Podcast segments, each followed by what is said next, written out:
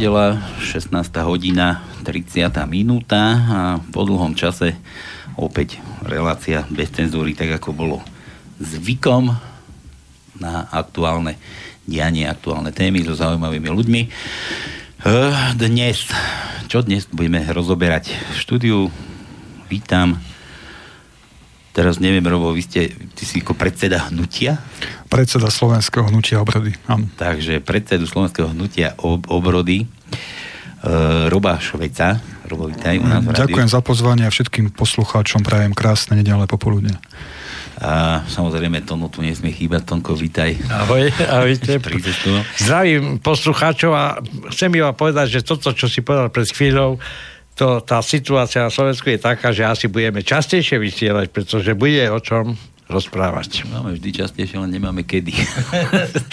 Dobre. No ja by som sa chcel hneď ospravedlniť tu na Robovi. Robo počítal s tým, že je na 16. hodinu a fanúchovia, poslucháči, ktorí čakajú na túto reláciu, už sú určite nervózni, čo sa stalo, či sa nevyplieskal niekde po ceste. Robo, tak vítaj. Slovenské hnutie obrody. Robo, počúvaj, ja mám, ja mám takých kopec, strašne veľa otázok na teba. E, ja som postrehol, už si bol na štúdiu už veľakrát, už sme mali spolu relácie. E, vy ste ako slovenské hnutie, iba hnutie, nie ste ešte politická strana? Zatiaľ sme občianské hnutie s tým, že momentálne dokončujeme proces, aby slovenské hnutie obrody bolo politickým hnutím politickým. To znamená, že chcete sa stať politickou stranou, potrebujete tých kopec podpisov, kopec peňazí. Nie len, že sa chceme stať, my sa politickým hnutím aj staneme a máme záujem v najbližších voľbách do Národnej rady kandidovať. Ale na tie predčasné to nestihnete ešte. Myslím si, že predčasné nebudú. Takže túto dilemu neriešime momentálne. Predčasné nebudú. Dobre. Ja som ťa nedávno postaral na nejakej konferencii, vy ste tam mali Mečiara a ja som myslel, ja som bol úplne v tom, že, že vy tú konferenciu poriadate. Už ste mi to vysvetlili, že to nie je vy. Čo to bolo prosím za konferencia? Bola to konferencia, ktorá bola organizovaná k 25.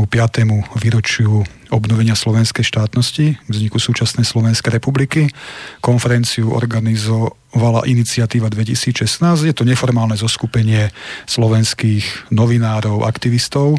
No a na túto konferenciu sme boli pozvaní. E, dostal som ponuku, aby som na konferencii vystúpil ako jeden z hlavných rečníkov s prejavom. Na konferenciu bol pozvaný aj Vladimír Mečiar a takisto bezpečnostný analytik pán František Škrenda. No takže na tejto konferencii sme sa zúčastnili, bolo to v hoteli Bratislava, bolo plná sála, asi 250 ľudí odhadom.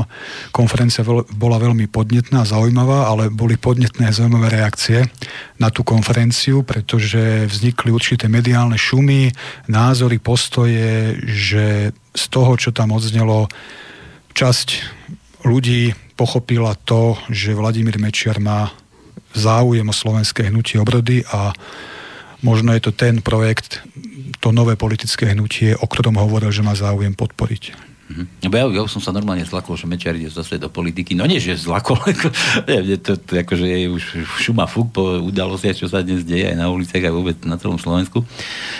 Uh, poďme k tej situácii. Ale ešte, ak môžem teda dopo- dopoviem Jasne. k tej konferencii, tak chcel by som každého uistiť, že ja som na konferencii povedal prejav, ktorý nebol s nikým konzultovaný. Vladimír Mečer povedal svoj prejav, ktorý nebol s nikým konzultovaný. Ľudia vedia, že slovenské hnutie obrody bude politickým hnutím a Vladimír Mečer povedal, že má záujem podporiť nejakú normálnu vlasteneckú silu, má záujem na vytvorenie programu národnej obrody, a práve, že na základe týchto informácií tieto dva samostatné prejavy sa vliali do jednej informácie a vyznelo to, ako keby Vladimír Mečiar išiel pod lavičkou slovenského hnutia obrody. Nie je to tak. Nie je to tak. Boli to dva samostatné prejavy, nekonzultované, nekoordinované, takže momentálne táto, táto vec, táto možnosť nie je aktuálna. Počkaj, teraz mi to vysvetli, že, že podporiť. Čo pod tým mám rozumieť, že podporiť? Mečiar to chce podporiť. No to, to ja neviem. To, to on povedal, že je to jeho predstava, že nechce ísť priamo do politiky, to tam odznelo, ale chce na základe svojich kontaktov, skúseností podporiť nejaký nový politický subjekt vlastenecký, ktorý bude presadzovať slovenské záujmy. Aby to nedopadlo tak, že bude potom niekde pozadí ako tí oligarchovia dnes a bude hýbať. Toto sú už otázky na Vladimíra Mečiara, takže to sa musíte opýtať jeho. Ja hovorím za slovenské hnutie obrody a som rád, že sa tomu venujeme, aby, aby to bolo uvedené na pravú mieru. Takže slovenské hnutie obrody ide svojou cestou. Mladí ľudia nezaťažení minulosťou, napredujeme, a takto to je, takto to zostane. Mm. Lebo ja to dá sa dokávať aj tak, že, že chce Mečiar podporiť niečo, lebo kde on sa objaví, tak tam sú momente médiá, tam sa o tom píše, šuška, vlastne, zviditeľní vás. Aj to, to je možno, že, že možno, že aj, aj o tom bude, že zviditeľní to. Uvidíme, tá situácia bude zaujímavá. Uvidíme za dva roky, ak hovoríme o tom, že nebudú predčasné voľby a budú v riadnom termíne. Uvidíme za dva roky, ako sa situácia vyvinie. My pravda, že ako slovenské hnutie obrody sme pripravení komunikovať s každým, kto má záujem komunikovať s nami. Takže uvidíme, ako, ako sa to celé bude vyvíjať. Takže kto bude mať záujem nám pomôcť, poradiť, my sme otvorení, ale pravda, že budeme mať určité podmienky, máme určitú predstavu, určitú víziu a z tej jednoducho nezídeme. Ja si myslím, že keď Mečer nejakým spôsobom dokáže, že nebude tlačiť nejaký ako oligarchistický prístup ku, ku ovplyvňovaní niekoho, e, toto slovenské hnutie obrody tiež musí stávať na mladých. To je jasné.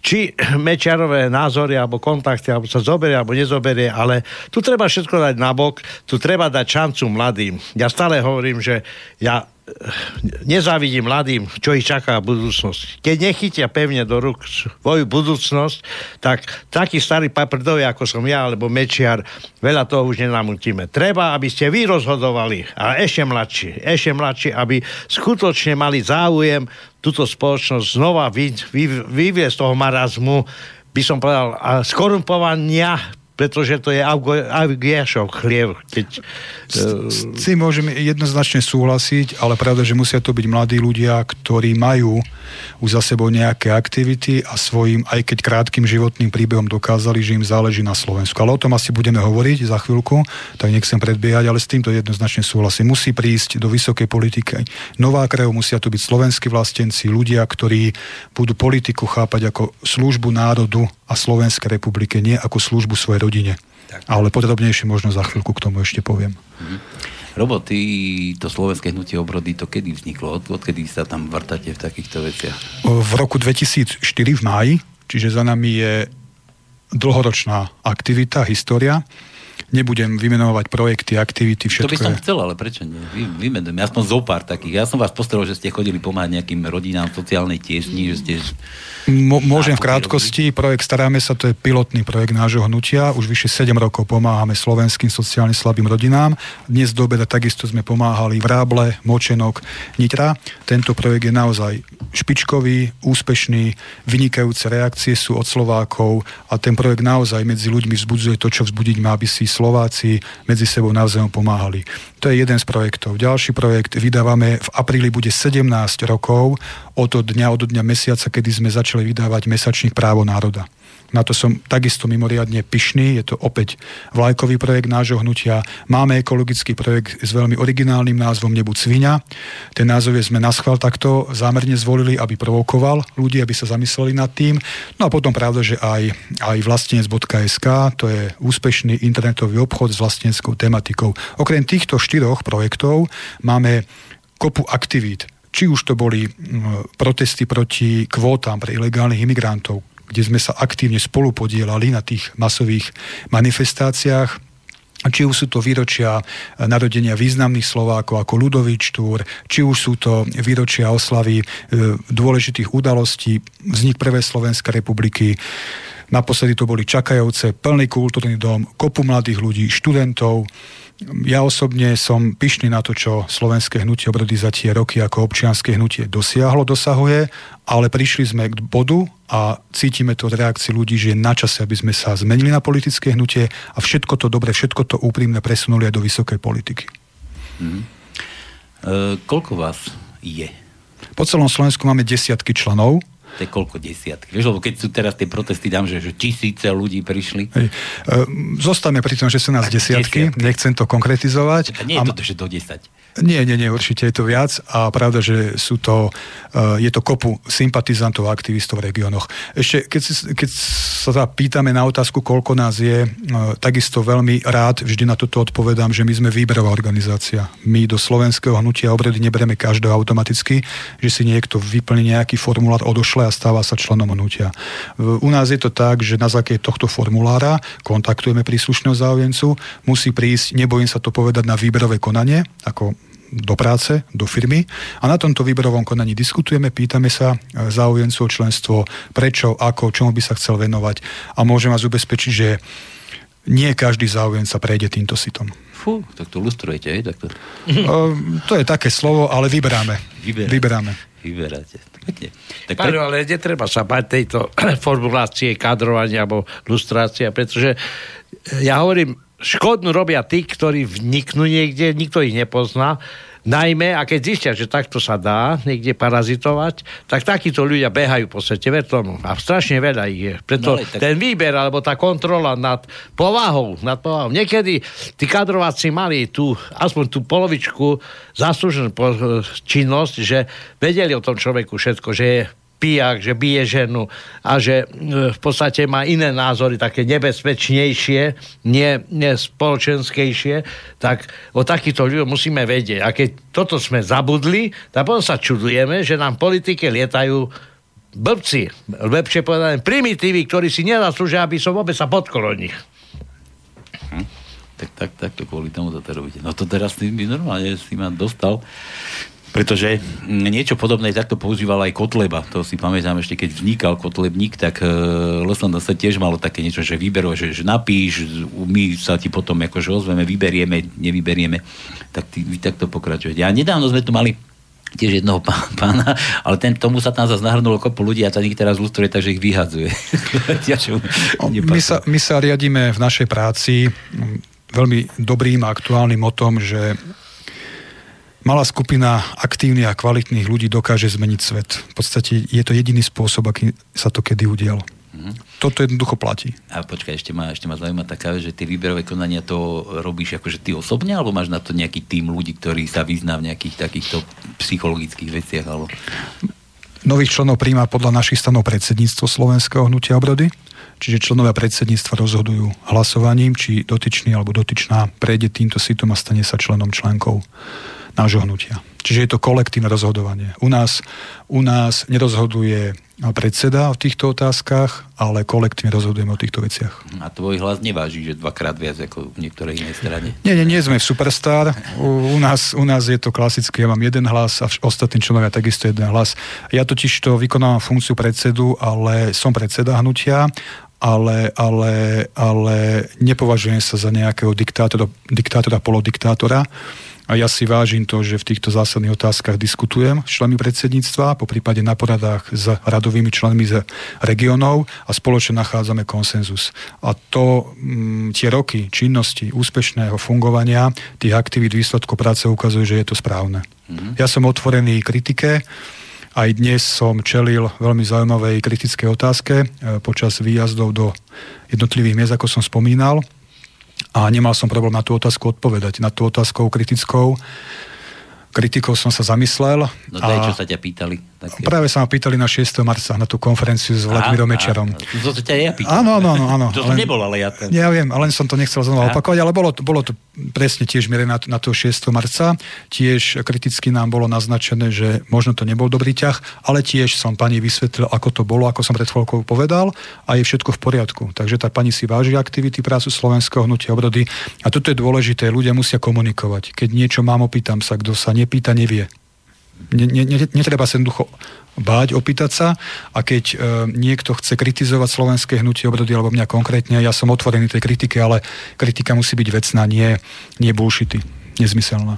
A druhá vec, Číni rozhodujú o, o mene, či hnutia alebo strany, pretože reči sú reči. E, pán Bugár veľa vykrikoval, čo všetko urobí a nakoniec činy sú celkom iné. Čiže ľudia hodnotia činy a nie reči. Ale u neho charakter rozhodol, kamaráde.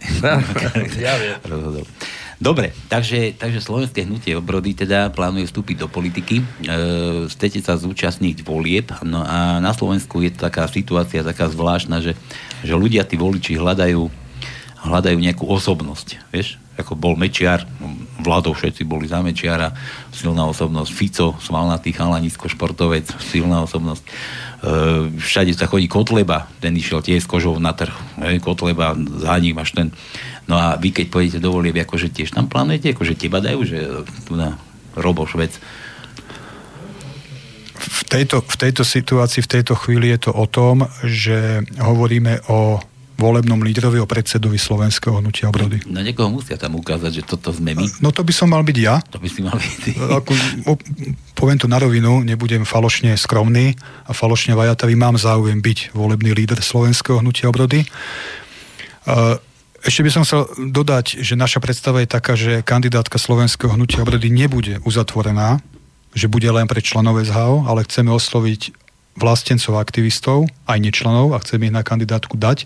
A nemyslím len mladých, ale aj odborníkov. Sa nám hlásia lekári, doktori, politológovia, ekonómovia, prebiehajú rokovania, prebiehajú diskusie. Veľmi zaujímaví ľudia sa hlásia pod lavičkou SHO ako sympatizanti, čiže, čiže nebude to uzatvorená kandidátka. Ale mal by som ju viesť ja, ale to len hovorím o svojich ambíciách momentálne, uvidíme, ako rozhodne kolektívny orgán. Takže už cvičíš teraz, svaly naberáš, už, aby si dobre vyzeral fitka. Tak... Ja som dlhodobo v dobrej kondícii, takže ja nejak... Nebudú ťa musieť retušovať, hej? Nie, na, nie, nie, nie. Billboard, keď ťa budú Ja mám hypotetickú otázku. Keby ste sa nám dostali k moci, čo urobíte vlastne s, so životom spoločnosti? Lebo jedna vec je pomáhať ľuďom alebo sľubovať, že prečo, myslíme prečo, na všetkých. Prečo hovoríš, že hypotetickú? Čo tá, lebo hypotetická otázka je tá, že sa dostanú moci. No však, a čo teraz hy... urobia ale, ale čo keď sa oni činnosťou... dostanú? Jaké hypotetické? Dobre. Lebo v podstate život ide ďalej. Musia tu byť firmy, musí tu byť nejaký systém ekonomický, lebo na ekonomike stojí celá činnosť alebo život spoločnosti. A ten ten, ten, tie zákony ekonomické sú trošku poprekrúcané. Nechcem povedať, že svetom vládnu peniaze, čo stále opakujem, to vieš dobre, ale s tým niečo treba robiť, pretože udržať nejaký súčasný stav, to je o ničom. To príde iná garnitúra, ktorá sa zase zamotá niekde a zase bude musieť riešiť otázku dotácií, otázku, otázku daní, otázku ja neviem čoho, prerozdeľovania peňazí. A mňa veľmi mrzí, že odkedy prevzali moc v tomto štáte právnici, rozdielujú niečo, čo zarobí niekto iný. Vyprodukuje, lebo vlastne peniaze sú znakom alebo produktom činnosti človeka ekonomi- ako pracovnej činnosti, že vynaložíš nejakú námahu. A tieto peniaze by mali byť adekvátne. Čas peniazy ide do štátu na správovanie štátu a politici by mali toto deliť. Lenže oni delia všetko. A pritom nezarobia ani cent. Áno, tak ono závisí od toho, či bude slovenské hnutie obrody zostať vládu samé, alebo je to koaličná vláda. Keď je koaličná vláda, vždy musíte Vidíš, robiť nejaké... majú ambície hypotetické, oni sami. No, keď bude koaličná vláda, vždy musíte robiť nejaký kompromis s niekým, čiže to sú dve odlišné veci, ale pravda, že môžem povedať vo všeobecnosti, my razíme už dnes slovenskú cestu. Tá slovenská cesta je o tom, že nevidíme dôvod, aby dostávali do, e, podporu formou dotácií iba zahraniční investori. Prečo? Prečo nedostávajú slovenskí investori, slovenskí podnikatelia podporu od štátu, daňové prázdniny, aby zamestnávali slovenských ľudí? Hovoríme o podpore slovenských živnostníkov, pretože v súčasnosti je to nastavené tak, že táto vláda chce, aby čo najviac slovenských živnostníkov zložilo živnostenský list a išli do fabriky za pás. To je oficiálna politika tejto vlády. Všetko preto robia, neustále zvyšujú odvody a zaťažujú slovenských živnostníkov. Naša filozofia je úplne opačná. Práve uvoľniť ruky slovenským živnostníkom, aby slovenskí živnostníci mohli zamestnávať niekoľko ďalších ľudí, aby sa rozbehla tá ekonomika Takisto slovenské školstvo. Sme zásadne proti tomu, aby slovenské školstvo bolo v rukách samozpráv. Vidíme, kam to vedie. Nie je možné, nie je možné, aby v Prečovskom kraji sa deti učili z jedného typu učebníc a v Bratislavskom z iného typu učebníc.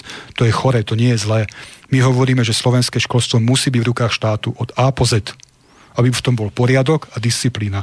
Zo slovenských škôl musia vychádzať uvedomilí, vzdelaní ľudia, ktorí budú vlastenci, tak ako v každom inom normálnom štáte a budú ochotní vrátiť spoločnosti to, čo spoločnosť do nich investuje, keď oni študujú. A to bude naša úloha politikov, aby sme tie podmienky nastavili tak, aby mladí ľudia neodchádzali zo Slovenska. Pretože si povedzme otvorene, aj to je cieľené a úmyselné, aby čo najviac mladých šikovných Slovákov odišlo do zahraničia a nezostal tu nechcem povedať, že nikto schopný, ale aby tie mozgy jednoducho odišli preč. To je úmyselná politika. No je, a takto jasné. by som mohol ďalej pokračovať. Mediálna politika, vidíme, čo sa deje. Je nemysliteľné, aby verejnoprávne médiá vysielali tak, ako vysielali.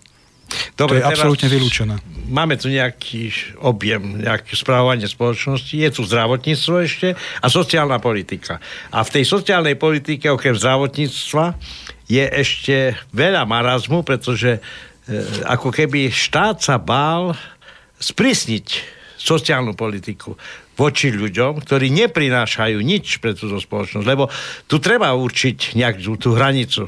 Ja predsa ne, nemôžem súhlasiť s tým, že budem celý život pracovať a keď príjem do stavu poberania zaslúženého dôchodku, tak zistujem, že ľudia, ktorí nerobia, majú viacej ako, ako nehovorím, že si, či si, som si zaslúžil alebo nezaslúžil, ale chcem slušne dožiť svoj život. Každý má iba jeden život. Ale parazitovať na spoločnosti, tu treba raz urobiť nejakú slušnú čiaru. Áno, tu treba urobiť poriadok vo viacerých veciach. Prvé treba povedať jasne, že plodenie detí nemôže byť formou vyživovania určitých skupín obyvateľstva. Čiže obyvateľia musia byť naučení, že, nemô, že, ne, že politika nemôže byť o tom, že bude mať 9 detí a to mi zabezpečí to, že nemusím pracovať. To teda nie.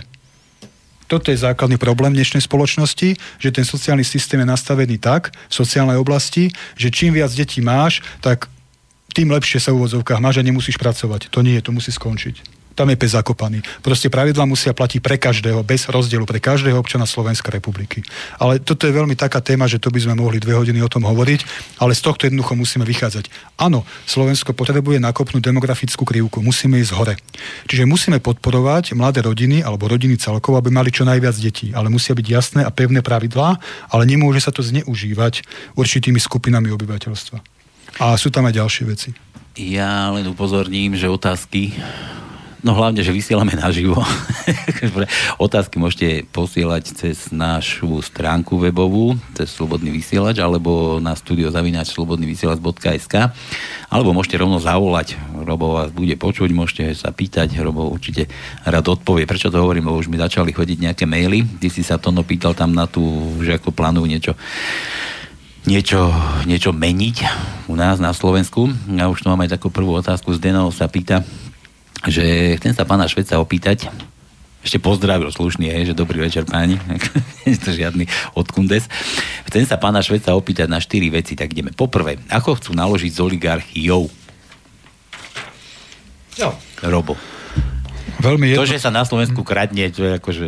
To je jasné. My, národ hrabošov, kradošov, ja neviem, kde to všade my sme tie prachy? Pravda, že máme v našich programových tézach, z ktorých budeme následne tvoriť volebný program, jasne zadefinované to, že musí byť trestnoprávna, hmotnoprávna zodpovednosť e, verejných činiteľov. Pravda, že to je prvý krok. A pokiaľ ide o tú oligarchiu, ak si niekto myslí, že to bude otázka jedného týždňa na veľkom omyle. V našom štáte vládne mafia, politická, mediálna, ekonomická a ono bude veľmi ťažké a veľmi zložité e, tú chobotnicu nejako obsekať tak, aby sme sa jej zbavili čo najskôr. Bude to veľmi ťažká práca a ja nebudem tu teda slubovať, že urobíme poriadky raz, dva. Urobíme poriadky, ale nebude to zo dňa na deň. To, tá, tá rakovina korupcie, oligarchie je tak rozrastená v našom štáte, že bude to veľmi dlhá, veľmi dlhá náročná cesta, ale pravda, že si uvedomujeme, že je to problém. Mm-hmm. Ale ako, čo s nimi plánujete? Akože keď, aj keď to by dlhá cesta, akože také niekde začať treba.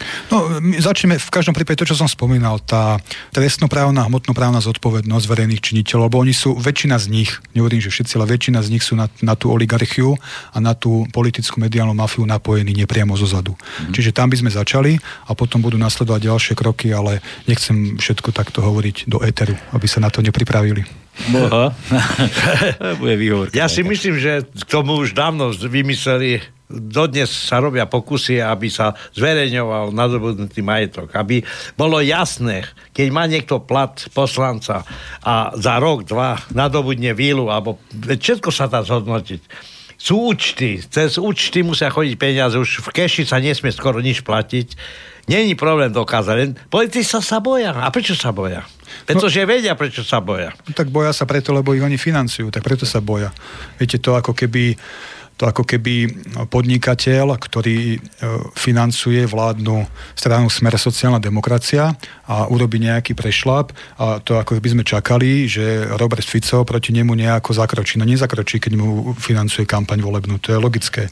Čiže to je to presne to, čo hovorím. Nielen volebnú, lebo v podstate no, tam sú aj volebnú. osobné prospechy. No. Že podporí stranu. To, ešte toto by som chápal, aj by som s ťažkým srdcom prijal. Ale keď niekto si postaví vilu, keď žije nad pomery, že nosí 20 tisícové hodinky a sa prezentuje ako pán Boh, tak toto, toto neznesiem, aj keby som neviem čo urobil.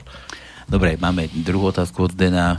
E, byť, e, počkaj takto, že či máte v hnutí, to na to si už asi odpovedal, to už bolo v tom úvode, že či máte vo svojom hnutí ľudí, ktorí by mohli eventuálne zastávať ministerské funkcie, že byť ministrom nie je len tak, taký človek musí byť vysokoškolsky vzdelaný, musí ovládať jazyky, vyznať sa v ekonomike a kopu ďalších vecí.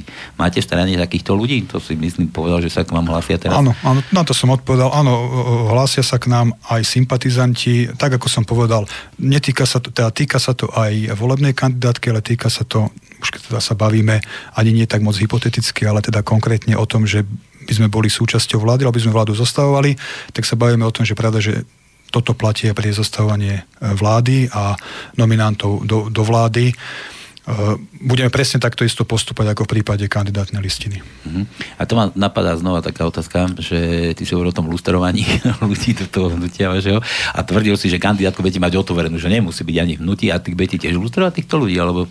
Pravda, že, pravda, že všetkých, všetkých. A zase, keď už majú byť na určitej výške vzdelania, tak budú ich lustrovať tá istá komisia, ktorá lustruje tí ľudí, ktorí idú do toho SHO, alebo taký, čo tomu rozumejú. Ako vieš, myslíš, niekto sa bude hlásiť, že idem na kandidátku, ale mám, mám také mám také chtíče, že chcem byť ministrom financií a teraz, a čo vieš o ekonomike a tak, a teraz bude nejaký ekonom ho lustrovať, tak nejaký väčšie, že čo bude tomu rozumieť vôbec? Aj v tejto otázke, aj v živote, aj v politike platí, že stačí používať sedliacký rozum. Aj minister, hej? Áno, to je prvá vec, my ho používame a ďalšia vec, mm, ďalšia vec, každý má za sebou nejaký životný príbeh, ja som to už spomínal. Mladší ľudia kratší životný príbeh, starší ľudia dlhý životný alebo dlhší životný príbeh. Stačí sa len pozrieť na to, čo tí ľudia majú za sebou, ako vystupovali, ako nevystupovali, ako sa správali v zlomových obdobiach. A dostanete odpoveď na všetko. Mhm. Keď príde Fedor Gál a bol, chcel by byť na kandidátke slovenského hnutia obrody, prvej desiatke, tak si ho vypočujeme, pretože sme demokrati, vypočujeme si jeho názory, jeho ambície, ale budeme vážne pochybovať nad tým, že by bol na kandidátke. Pretože Fedor Gál, keď sa obnovala slovenská štátnosť, bol jeden z tých hlavných protagonistov, ktorí boli proti vzniku slovenského štátu, súčasnej Slovenskej republiky. A takýto človek nemá miesto na kandidátke SHO. Ale by sme si ho vypočuli. Mhm. A keby tak došiel Vladomečiar napríklad, že... Jo, chlapci. To je, tam to vek, je dobrá vek. otázka, tiež by sme si ho vypočuli.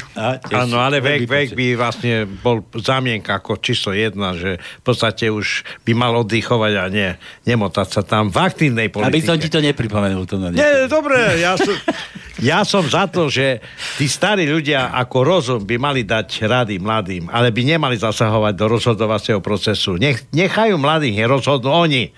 Nech im povedia, poď sa, toto som zažil, taký je stav, toto, toto je moje, moje myslenie, z toho, čo si vybereš, to je tvoj problém. Ale mladým treba nechať tú možnosť. Nie treba tam e, ich dehonestovať, netreba ich kritizovať a dokonca odstavovať od tohoto. A pravda, že čo sa týka Gala, to bol taký príklad priťanutý za vlasy, len som chcel demonstrovať, že sme pripravení diskutovať aj s takýmto. Ja som za druhé vlasy potom pritiahol. No. Č- človekom. Ale opäť hovorím, že to bol len príklad úplne, aby si každý vedel predstaviť náš jasný postoj. Životný príbeh. Každý má životný príbeh a ten chceme počuť. Ten chceme poznať a podľa toho sa rozhodneme. Mm-hmm. Dobre, tretia otázka od Zdena. E, či máte vo vašom hnutí nejakú komplexnú a dlhodobú víziu pre Slovensko? Pracujeme na tejto vízii. 6. marca som časť tej vízie predstavil. Nazývame túto víziu Slovenská cesta vám to Fico zebere. Už Vásky mal tretiu cestu aj tu. Preto nechcem hovoriť, čo s tými oligarchami urobíme, lebo sa na to pripravia a potom to nestihneme urobiť. Takže aj pokiaľ ide o tú slovenskú cestu len v krátkosti, ako som, ako som naznačil, bude to podpora slovenských vecí. Každý suverénny, hrdý národ, štát podporuje svojich ľudí, e, svoje záujmy. Nevidíme, prečo by Slovenská republika toto robiť nemala. A odpoveď na tú otázku, e, Programové tézy sú na svete, z programových téz budeme tvoriť volebný program a tento volebný program už bude obsahovať konkrétne veci a filozofiu slovenskej cesty. Mhm. No a ešte Zdeno sa pýta, že, že, že, že, že aké podmienky sú v tom vašom síte, cez ktoré musia prejsť uchádzači. Ja teraz neviem, či myslí do, toho, do tej vašej kandidátky alebo len do hnutia. Po, v podstate, nechcem povedať, že to je jedno, ako to myslí, ale asi to myslí tak, že, že stať sa súčasťou týmu slovenského hnutia obrody. E, nie sú tam nejak žiadne podmienky presne stanovené. My chceme toho človeka vidieť, my ho chceme počuť, pýtame sa, záujem sa o členstvo je niekedy e, na predsedníctve prítomný 15 minút, niekedy hodinu a pol podľa otázok, diskutujeme s ním a viete, za tú hodinu, pol hodinu dá sa zistiť, čo to je za človeka. Dá sa zistiť, ten prvý je veľmi dôležitý a jednoducho ideme týmto smerom, čiže nie sú tam nejaké pevné kritéria. Mm-hmm. Jediné kritérium je, že momentálne sa členom EZAHO môže stať občan Slovenskej republiky, ktorý má minimálne 15 rokov, lebo zatiaľ sme občianske hnutie, to je jediné kritérium, ale inak sme otvorení diskutovať a počúvať každého. Mm-hmm. Uh, chcel som, že na aktuálne dianie sa máme dnes baviť, čo sa na Slovensku deje. Uh, je, to, je to spojené aj, aj to, čo sa dnes na Slovensku deje s tým, že chcete ísť naozaj do tej úplne najvyššej politiky? Že nechcete zostať len ako to hnutie, ktoré len pomáha, ja neviem. Zmena slovenského hnutia, obrady na politické hnutie je dlhodobá vízia. My sme už pred pár rokmi hovorili, že ambíciou nášho hnutia je byť politickým hnutím.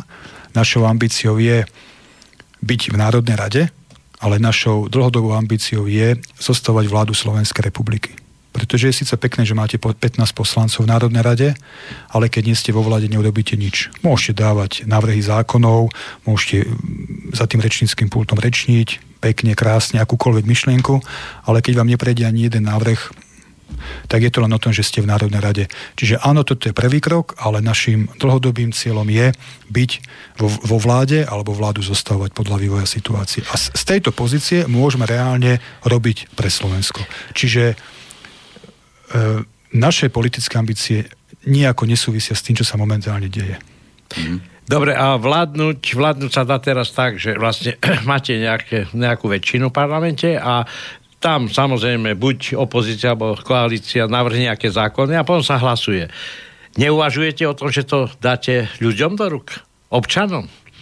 Myslím, e, buď e, tak, ako nechcem povedať vo Švajčiarsku, lebo poznám švajčiarsky systém, ale e, v podstate tie zásadné otázky musia rozhodovať ľudia. Samozrejme, nebudeme hovoriť o tých neprispôsobí, ktorí zneužívajú všetko možné a sa dajú tak podplatiť, že oni odhlasujú, čo, čo im človek prikáže za jedno euro. Ale rozumní ľudia, aby občania, národ rozhodoval o zásadných problémoch. Máte na mysli referendum? No, ja som to nenazval, to je jedno ako, ale dať referendum. hlasovať ľuďom, to ja nebudem nazývať referendum, ale v podstate tu sa hovorí, že vlastne tých 150 blbcov rozhoduje o súdu 5 miliónov. Momentálne nastaví náš politický a právny systém tak, že máme, máme systém politických organizácií, cez ktoré si občania volia vo voľbách a majú zástupcov v Národnej rade, ich 150. Takto momentálne nastane politický systém a máme tu v podstate ešte potom inštitút referenda. O tom sa môžeme baviť kvórum, platnosť, záväznosť, nezáväznosť, či je v poriadku, ale e, to, čo vy spomínate, to by znamenalo úplne ten súčasný politický právny systém úplne prekopať a úplne zmeniť. Môžeme sa baviť o tom, či by mal byť poslanec zvolený za každý okres, čiže aby ich nebolo 150 ale ste za poslancov. alebo vôbec politického života na Slovensku? O systéme? No, no ale určite, že áno. Určite, že áno. My sa nepovažujeme za štandardné hnutie z pohľadu súčasných mocipánov. Áno, my ideme po nich, ideme po nich inteligentne, normálne, ale nekompromisne, razantne a pravda, že chceme zmeniť politický systém na Slovensku. A to sa týka aj referenda a to sa týka aj, aj toho, či zostane Slovensko jeden volebný obvod, no, alebo no, bude no, viac no. volebných obvodov, alebo je tu aj názor a myšlienka, zaujímavá, že každý, za každý okres si budú občania voliť svojho zástupcu do Národnej rady. To je veľmi zaujímavá myšlienka. To je zaujímavá, to je logická, pretože človek, ktorý je z okresu, býva tam, žije s tými ľuďmi, môže zastupovať obhajovať záujmy, ale tak ako, nechcem povedať, že Mečia spôsobil, lebo to niekto vymyslel, že zrušili volebné obvody, urobili jeden volebný obvod a teraz toto, čo oni poiberali, toto ľudia zvolia. Veď to je nezmysel. Veď toto, čo tam je, to je aký reprezentačný a vzorka tak ale to je, národa. To je taká vzorka, ktorú ti ponúkne tá strana, ktorá zrovna... No hej, ja rozumiem. A potom sa tam dostanú ľudia, o ktorých celé volebné obdobie v Národnej rade nepočujete, lebo, lebo sú... nevystúpili, nepovedali, nie že, jednu, nie, že, nie, nie, že nepredložili návrh zákona, ani jednu vetu nepovedali, len berú plat a hlasujú tak, ako im ukazujú. Palec hore, palec dole. Ano. A preto hovorím, že to je zaujímavá myšlienka, aby každý okres mal svojho zástupcu zástupcu, pretože vtedy ľudia v okrese vedia presne povedať, že toto je ten, ktorý je za to zodpovedný, alebo ideme za ním, aby to poriešil. To je vec, a keď nepracuje, odvoláme ho. Nech nie je. Keď nepracuje, nech nie je. Tam sa dostávam k tomu odvolateľnosť takýchto ľudí. Vieš, pomeliť sa môže aj tá vaša komisia, že ups, kamarát, toto si ty tu. Tu, tu, tu padajú také výrazy, že komisia, lustrácie. Nie, ja, viem, ja viem, že to tak ako zjednodušenie, ale nechcem, aby poslucháči nadobuli dojem, že my nejako pracujeme formou tajných služieb. Počkaj, ale teraz skôr, skôr by som povedal, tak ako to je, predsedníctvo slovenského hnutia obrody kolektívne rozhoduje hlasovaním o prijatí člena a člen sa zúčastňuje výberového konania aby, aby poslucháči nenadobudli dojem, že používame praktiky tajných služieb. Ale no, neviem, ale prečo počkaj, ľudia sa boja slova kadrovať. Počkaj to, no, ale, ale to odvolateľnosť, mm. akože to formou čoho? To, to vašho predsedníctva teda, tak vylúčim tú komisiu, alebo odvolateľnosť e, možnosti aj ľuďom dať odvolateľnosť, rozumieš? Lebo Fica sme sa nemohli zbaviť doteraz, ani sme sa ho nezbavili. To, to je to, čo som spomenul, že súčasný politický a právny systém nastavený tak, ako je nastavený. 90... No, ale nejaká zmena tam, tam, tam musí byť nejaké zmene. No áno, ale, ale to súvisí s tým, že ako nastavíme ten systém. Či bude Slovensko jeden volebný obvod, čiže sa nič nezmení a 90, 90 poslancov Národnej rady bude môcť rozhodnúť o predčasných voľbách a bude sa diať také divadlo a cirkus ako v tieto dni. Ja, Tomu nemám, ja nemám na mysli predčasné voľby, ja mám na mysli odvolateľnosť. Tých... No áno, to je to, čo chcem povedať, že v súčasnosti je ten systém nastavený tak, že sa to nedá. No ale a, a plánujete nejakú zmenu? No áno, každý, každý ústavný činiteľ, každý verejný funkcionár by mal byť aj odvolateľný, keď sa tam dostane na základe volieb. Čiže ľudia musia vedieť, čo robí, vedieť, za čo to robí, vedieť, ako to robí a keď sú s ním nespokojní, tak musí ísť preč. A máš to v hlave tak ako nachystané? No mám to v hlave, malo ale mám to v hlave nachystané, máme to nachystané, ale to sú presne tie veci, že nemôžem všetko povedať do mikrofónu, lebo to sú naše myšlienky a originálne Dobre. myšlienky a nechcem povedať, že v našej spoločnosti sa veľa kradne, ale myšlienky sa kradnú určite. Dobre, aby ma aj tú vašu cestu nezeberal zase. No dobre. E, pýta sa Peter, Piotr Perví. Piotr Perví, počkaj, ešte máme telefonát. Zavolaj neskôr ešte. Dobre, chvála Bohu. Zavolaj neskôr, ešte sa ideme baviť trošku, že, že financovanie vašeho hnutia, že aký je prienik osobných finančných tokov so, straní, so straníckými strane? Ako tvoje peniaze vložené, nejaké stranícke peniaze, neviem, skladáte sa na niečo, alebo z čoho tie dary dávate, ľudia nejaké prispievajú, niečím? V našom hnutí sú ľudia, členovia, ktorí hnutie zakladali spolu so mnou, sú v hnutí od začiatku a Stalo nás to neskutočne veľa síl, času aj osobných financí. Prvé roky, no. kým sa hnutie dostalo do určitých obrátok e, v pozitívnom slova zmysle. A po týchto rokoch, kedy sme do toho investovali kopu našich peňazí a času, e, sme sa dostali do pozície, kedy nám veľmi pomáhajú 2% z dane. Tu sa chcem všetkým poďakovať. Členské príspevky. U nás je členský príspevok na jeden rok 60 eur to nie je tajná informácia. A takisto sa chcem poďakovať všetkým slovenským živnostníkom, podnikateľom, firmám a jednotlivcom, ktorí nám pomáhajú. Ja si veľmi vážim ľudí, ktorí napríklad e, na projekt Staráme sa na pomoc slovenským rodinám v núdzi posielajú 5 eur, 10 eur, 20 eur, 4 eur, 2 eur.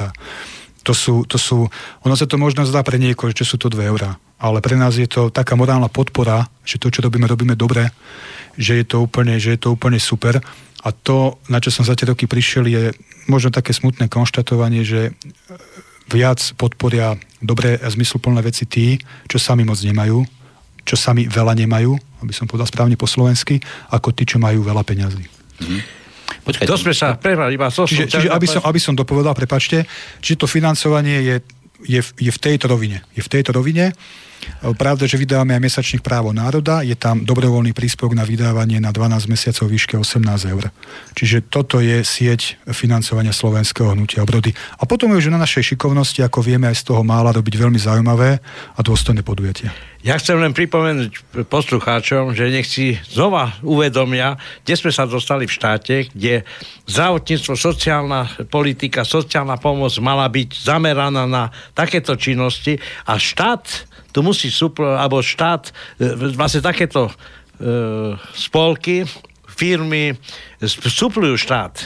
Ešte by som chcel, presne tak, ešte no. by som chcel doplniť, my nie sme financovaní ani z eurofondov, nie sme financovaní ani cez projekty miest, obcí a krajov, aj keď sme sa o to pokúšali, bolo nám to zamietnuté, oficiálne, teda pravda, že v súlade so zákonom, že žiaľ na takúto aktivitu financie nie sú, ale neoficiálne vieme o tom, že práve kvôli tomu, akú politiku, aké názory presadzujeme to vlastenectvo. Viete, keď dáte projekt na mestský úrad, nemenovanom krajskom meste a žiadate 200 eur od mesta 200 eur na oslavy výročia narodenia Ľudovíta Štúra. To je dosť. 200 eur. V úvodzovkách je to veľa. A mesto vám nedá ani euro, lebo že údajne nemá mesto 200 eur na oslavy výročia narodenia Ľudovíta Štúra, tak človek nevie, či sa má smiať, či má plakať, alebo čo si má o tom mysleť. Ale v každom prípade je to neuveriteľná hanba. Dobre, tu sa dostávam k druhej otázke, na to si asi už zase odpovedal. Aké má strana prevádzkové náklady dnes a čím sú hradené? To sme tu, myslím, rozprávali. No, to, sme, to som povedal. Ako, ako sme financovaní, pokiaľ ide o prevádzkové náklady, máme kancelárie v Nitre na Farskej 5. E, tam sme v podnájme a každý mesiac platíme nájomné.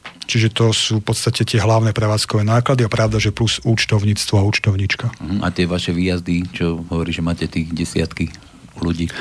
Šťastie je to hradené z vlastných financií. To sú zase členovia, ktorí, ma, ktorí nemajú problém 20 eur poskytnúť zo svojho, natankovať a ísť do nejakého mesta.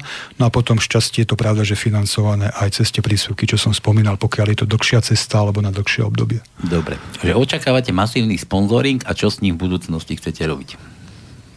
Lebo ideš do politiky, môžeš čakať, že príde za tebou zaklopka to roky, že počúvaj, ja tu stávam cestu, Fico mi dal už toľko to melónov, tak aj ty mi dáš, lebo inak a ja ti dám. Ja ti nedám. Ak, ak, ak pán Široký zaklope na dvere slovenského hnutia no, obrody, no. jasné, tak no. už keď tu padlo to meno, tak tie si sadne pred predsedníctvo slovenského hnutia obrody, povie svoju predstavu a my kolektívne zvážime, že či áno alebo či nie. dosť alebo nie. My sme pripravení komunikovať s pánom Širokým a zvážiť za a proti. Tým ale nechcem povedať, aby to zase nevyznelo, že chceme od širokého peniaze zobrať. Ja len chcem povedať to, že budeme diskutovať s každým, kto bude ochotný diskutovať s nami. Ja ale, ale ľudia typu Kiska, Gál, Šimečka, Káščak a podobne, v tejto chvíli asi viem, ako by tá diskusia skončila. Ďakujeme, neprosíme.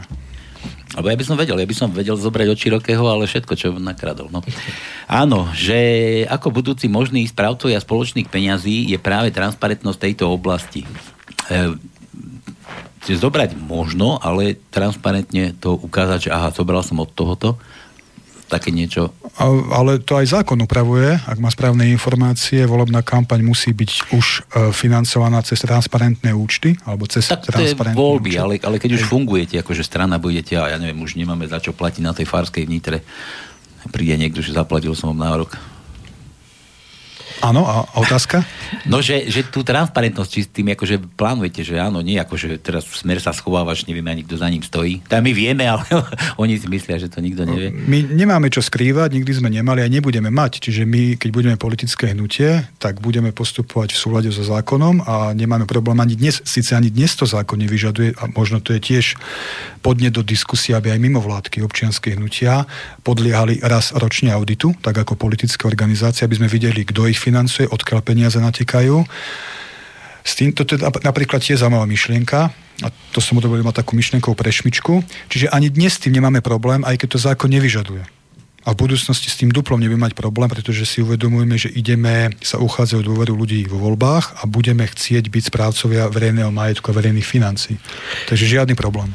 To keď už ste začali, aký máte názor na mimovládky ako také na množstvo, financovanie a samozrejme ich vplyv na nejak činnosť, činnosť štátu, pretože ten vplyv určite nerobia to len preto, aby len tu akože boli, ale ten vplyv určite majú v základných myšlienkach alebo v základných krokoch. V oblasti mimovládnych organizácií treba urobiť obrovský poriadok, ale obrovský poriadok. Nie je predsa možné, aby sa tu točili milióny, desiatky miliónov eur, aby sme nevedeli, kadiaľ sú financované rôzne pochybné mimovládky, ktoré destabilizujú, destabilizujú Slovenskú republiku. Priam, priam ako, ako rakovina ho, ju rozožierajú znútra. To je absolútne vylúčené. Preto preto práve koketujeme s tou myšlienkou, aby aj mimovládne organizácie podliehali auditu, aby každý videl, odkiaľ sú financované a akým spôsobom sú financované. A potom sú tam pravda, že ďalšie kroky, ktoré sa odohrali aj v iných štátoch, vo svete aj v Európe, kedy všetky mimovládky, ktoré sú financované zo zahraničia, podliehajú špeciálnemu systému, to znamená, všetky príjmy povedzme na 1500 eur musia dokladovať, musia povedať, odkiaľ prišli a majú určitý štatút. Či už sú to zahraniční agenti alebo niečo podobné. To len hovorím, popisujem, ako to je, nehovorím, že to bude tak presne aj na Slovensku, alebo nie to naša predstava, ale určite sme za to, aby boli e, z financií daňových poplatníkov Slovenskej republiky podporované mimovládne organizácie, ktoré chcú pracovať na povznesení Slovenskej republiky. Nemôžu byť e, z verejných financií financované mimovládky, rakovinotvorené bunky, ktoré ničia náš štát znútra. To je vylúčené. Mám tu telefonát. Počúvame ťa? No, pozdravujem Pavle Tondo a pána Šveca, pozdravujem. Peter Námestová. Čau, Peťo. Ale k veci, no, lebo ti na žltú kartu. No, jasne. Daj. No. Ja vždy hovorím od veci. Pýtaj sa. Uh, takto, pána Šveca sa im opýtať. Jak, jak si to on predstavuje, že um, viete, ako vy by ste boli zvolení, toto prejdete voľbami, áno, zvolia vás a dnes na vás sa nalepia tam tí sponzory, akože sponzory taký, taký podobný, ako je široký, alebo ako je... Teraz sme tu o tom hovorili, ty nejaký pozadu. No, no, veď v pohode, ale uh, ja sa pýtam, že vy si myslíte, že by ste ich akože odmietli, že, že nie, vy, my s vami nechceme mať nič a nedáme vám žiad, žiadno, žiadne provízie, vy nám dáte provízie, ale my vám nedáme žiadne zákazky, žiadne, žiadne, toto, žiadne riaditeľstva na okresných, na uh, krajských úradoch, na úradoch práce. Vie, viete, ako sa to dneska robí, že aha, pán riaditeľ no, nemocnice, ale polikliniky je politicky dosadená osoba. Vyše nič, hej? Ja, ako, ako, ako by ste robili výber na, na ta, tak, takéto pozície na takéto miesta. Že ako, ako by ste si to vedeli predstaviť? To je moja otázka. Ďakujem. Ďakujem. Nech sa darí. Čau. Ďakujeme. Ďakujem za tú otázku. Jednoducho je dôležité, aby odborníci zastávali pozície a nie politickí nominanti. Ja viem, že pre niekoho to možno teraz nejako taký, také naivné konštatovanie, ale jednoducho takto vidíme a takto vnímame. Tak to hovorí každý, ale inak. To hovorí každý, ale to tak, to tak jednoducho je. Ale potom je otázne, opäť sa bavíme a hovoríme o tom životnom príbehu, každý to hovorí, ale nech si každý potom pozrie spätne, kto čo konkrétne robí. A ja poviem za seba a za slovenské hnutie obrody, ak by sme to nemysleli úprimne, všetko, čo robíme, tie dlhé roky od roku 2004, dnes by som ja osobne mohol sedieť na inej stoličke, nie tu v Slobodnom vysielači. Mal by som sa veľmi dobre a bol by som zahojený ja aj moji vnúci. A sedím tu a bojujem za slovenské záujmy pod lavičkou slovenského hnutia obrody. Tým chcem povedať to, že dá sa to. Všetko len otázka toho, či sa necháte kúpiť, či sa necháte podplatiť a či cúvnete. Počkajte, sa už niekto pokúšal kúpovať? Kupovať. Boli veľmi zaujímavé ponuky, aby e, som sa venoval... Niečo poli- inému. Nie, aby som sa venoval politike, ale pod inou hlavičkou. Hej, čiže ak to bereme ako, ako ponuky na kúpu nefinančného charakteru, tak môžeme to tak povedať. Každú jednu som odmietol a ja som povedal, že ak mám ísť do politiky, tak chcem ísť do politiky pod lavičkou slovenského hnutia obrody s týmom, ktorý mám okolo seba, lebo mu dôverujem, mu verím a viem, že je jednoducho, že to dáme. Som o tom absolútne presvedčený. Ja sa dlhodobo pohybujem v tej odbornej oblasti technická inšpekcia, hygiena, štátny zdravotný ústav a tak ďalej a tak ďalej. Tí radoví pracovníci, ktorí sú odborníci, pretože samozrejme musia dodržovať zákon, musia ten zákon vedieť, rešpektovať, poznať, chodia a riešia otázku napríklad bezpečnosti, technická inšpekcia a bezpečnosť práce ako, ako orgány. Ja sa pýtam, prečo Prečo títo ľudia nadávajú na svojich šéfov? Že sú tam blbci, ktorí ničomu nerozumia, že to je politický nominant. Toto by trebalo fakt zrušiť skutočne zrušiť, pretože ja nechápem, jak niekto môže do Košic, napríklad z Bratislavy, do riaditeľskej funkcie hoce ktorej štátnej organizácie posadiť, to musí byť on, lebo on nám pomohol pri voľbách. To je ako dar dar za, za jeho lojalitu a to je to najhoršie, čo sme vlastne mohli dosiahnuť. Najhoršie. No žiaľ, žiaľ je to tak a keď hovorím o tom, kto čo slubuje a kto čo realizuje, tak ono už len také jednoduché veci, že keď niekto kandiduje na nejakú pozíciu a pred voľbami kritizuje niekoho proti kandidáta, že sedí na dvoch stoličkách a on taký nebude, a ten, kto to kritizuje, potom zvolený do tej funkcie a sedí na dvoch stoličkách, ako jeho predchodca, ktorého kritizoval, to sú presne tie kroky, ktoré si musia voliči, občania vyhodnotiť a opýtať sa, ak nás podviedol v tomto kroku, nepodvedie nás ďalších desiatich. Hmm. Vráťme sa ešte k poslucháčom, čo mi tu píšu. Hmm, čítam takú otázku. No to je otázka, neotázka, ale napadá ma napadá mi, už keď sme na Slovensku, tak po slovensky, že napadá mi, že vy ste pomáhali tým sociálne slabším. Aj pomáhame. Pomáhate teda, aj pomáhate. E, patria do tejto oblasti aj rómske rodiny? Pokiaľ ide o projekt Staráme sa, tak výber tých rodín tiež podlieha určitým kritériám. Nepomáhame automaticky každému. Máme veľa, veľa žiadostí o pomoc podstata toho, tých výberových kritérií je o tom, že tú rodinu, ktorá žiada o pomoc, navštívime. Zistíme, aký je stav v tej rodine, či tam nie je domáce násilie, či tam nie je alkohol a podobné veci. A na základe toho sa rozhodneme, či rodine pomôžeme. A tak ako taká, takú prepadovku najskôr spraviť? No pretože sa ohlásime do tej rodiny a snažíme sa zistiť, keď je to odporúčanie cez niekoho alebo od niekoho, zistiť čo najviac informácií o tej rodine. Či si mhm. tú našu pomoc zaslúži. Lebo tu mám takú otázku, že výchova, prevýchova Rómov vyžaduje minimálne dvojnásobok nákladov ako ostatných. Jedine progresívny prístup je cesta von. Čo, čo vy, akože keby ste prišli do tej politiky, čo budete robiť touto, s touto menšinou, väčšinou už pomaly? Spomínal som to, zákon a právo aj povinnosti musia platiť pre každého rovnako. To je prvý krok. Druhý krok, ako som povedal, je to, aby niekto nezneužíval sociálny systém tým, že si z množstva detí bude robiť živnosť. To musí platiť pre každého.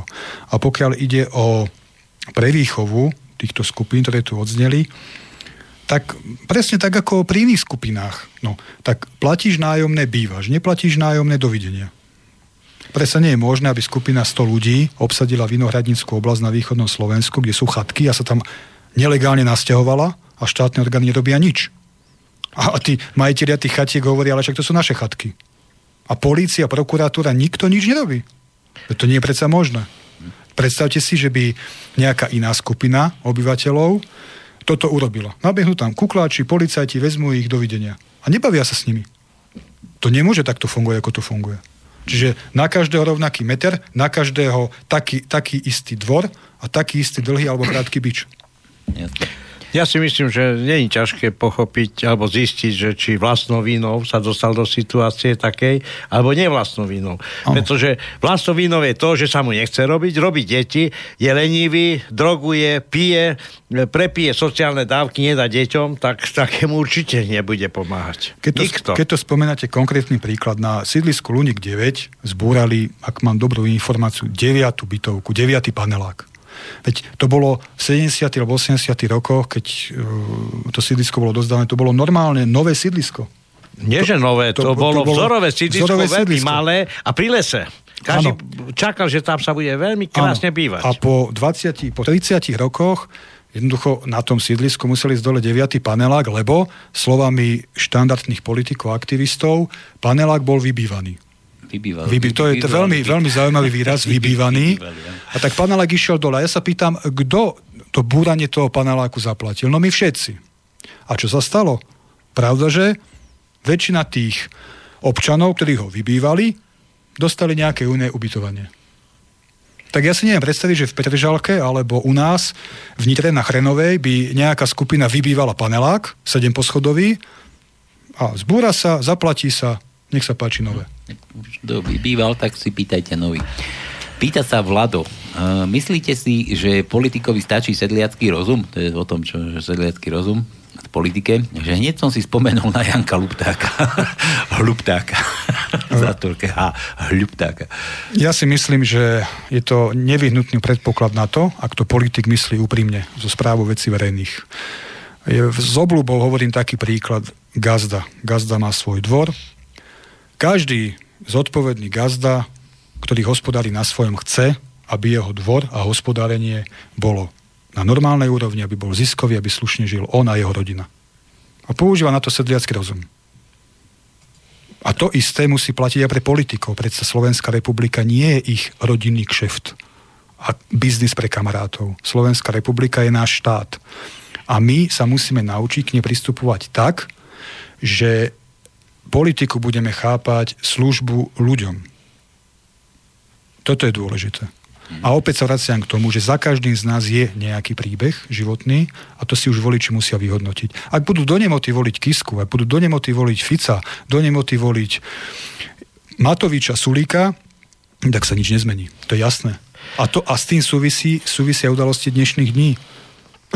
My zažívame cirkus divadlo, kedy jednu skupinu ľudí, ktorí si zamenili službu vlasti za rodinný kšeft, chce nahradiť iná, agresívnejšia skupina, ktorá nechce slúžiť vlasti, ale chce sa tam dostať, ako je tá prvá skupina, aby robili kšefty pre svoje rodiny a pre svojich známych.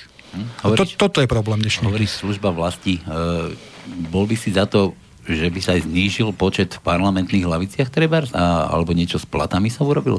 Poslancov? Hovorili sme napríklad o tej vízi zaujímavej, aby každý okres mal svojho poslanca. Tým pádom by sa e, musel znižiť počet poslancov Národnej rady.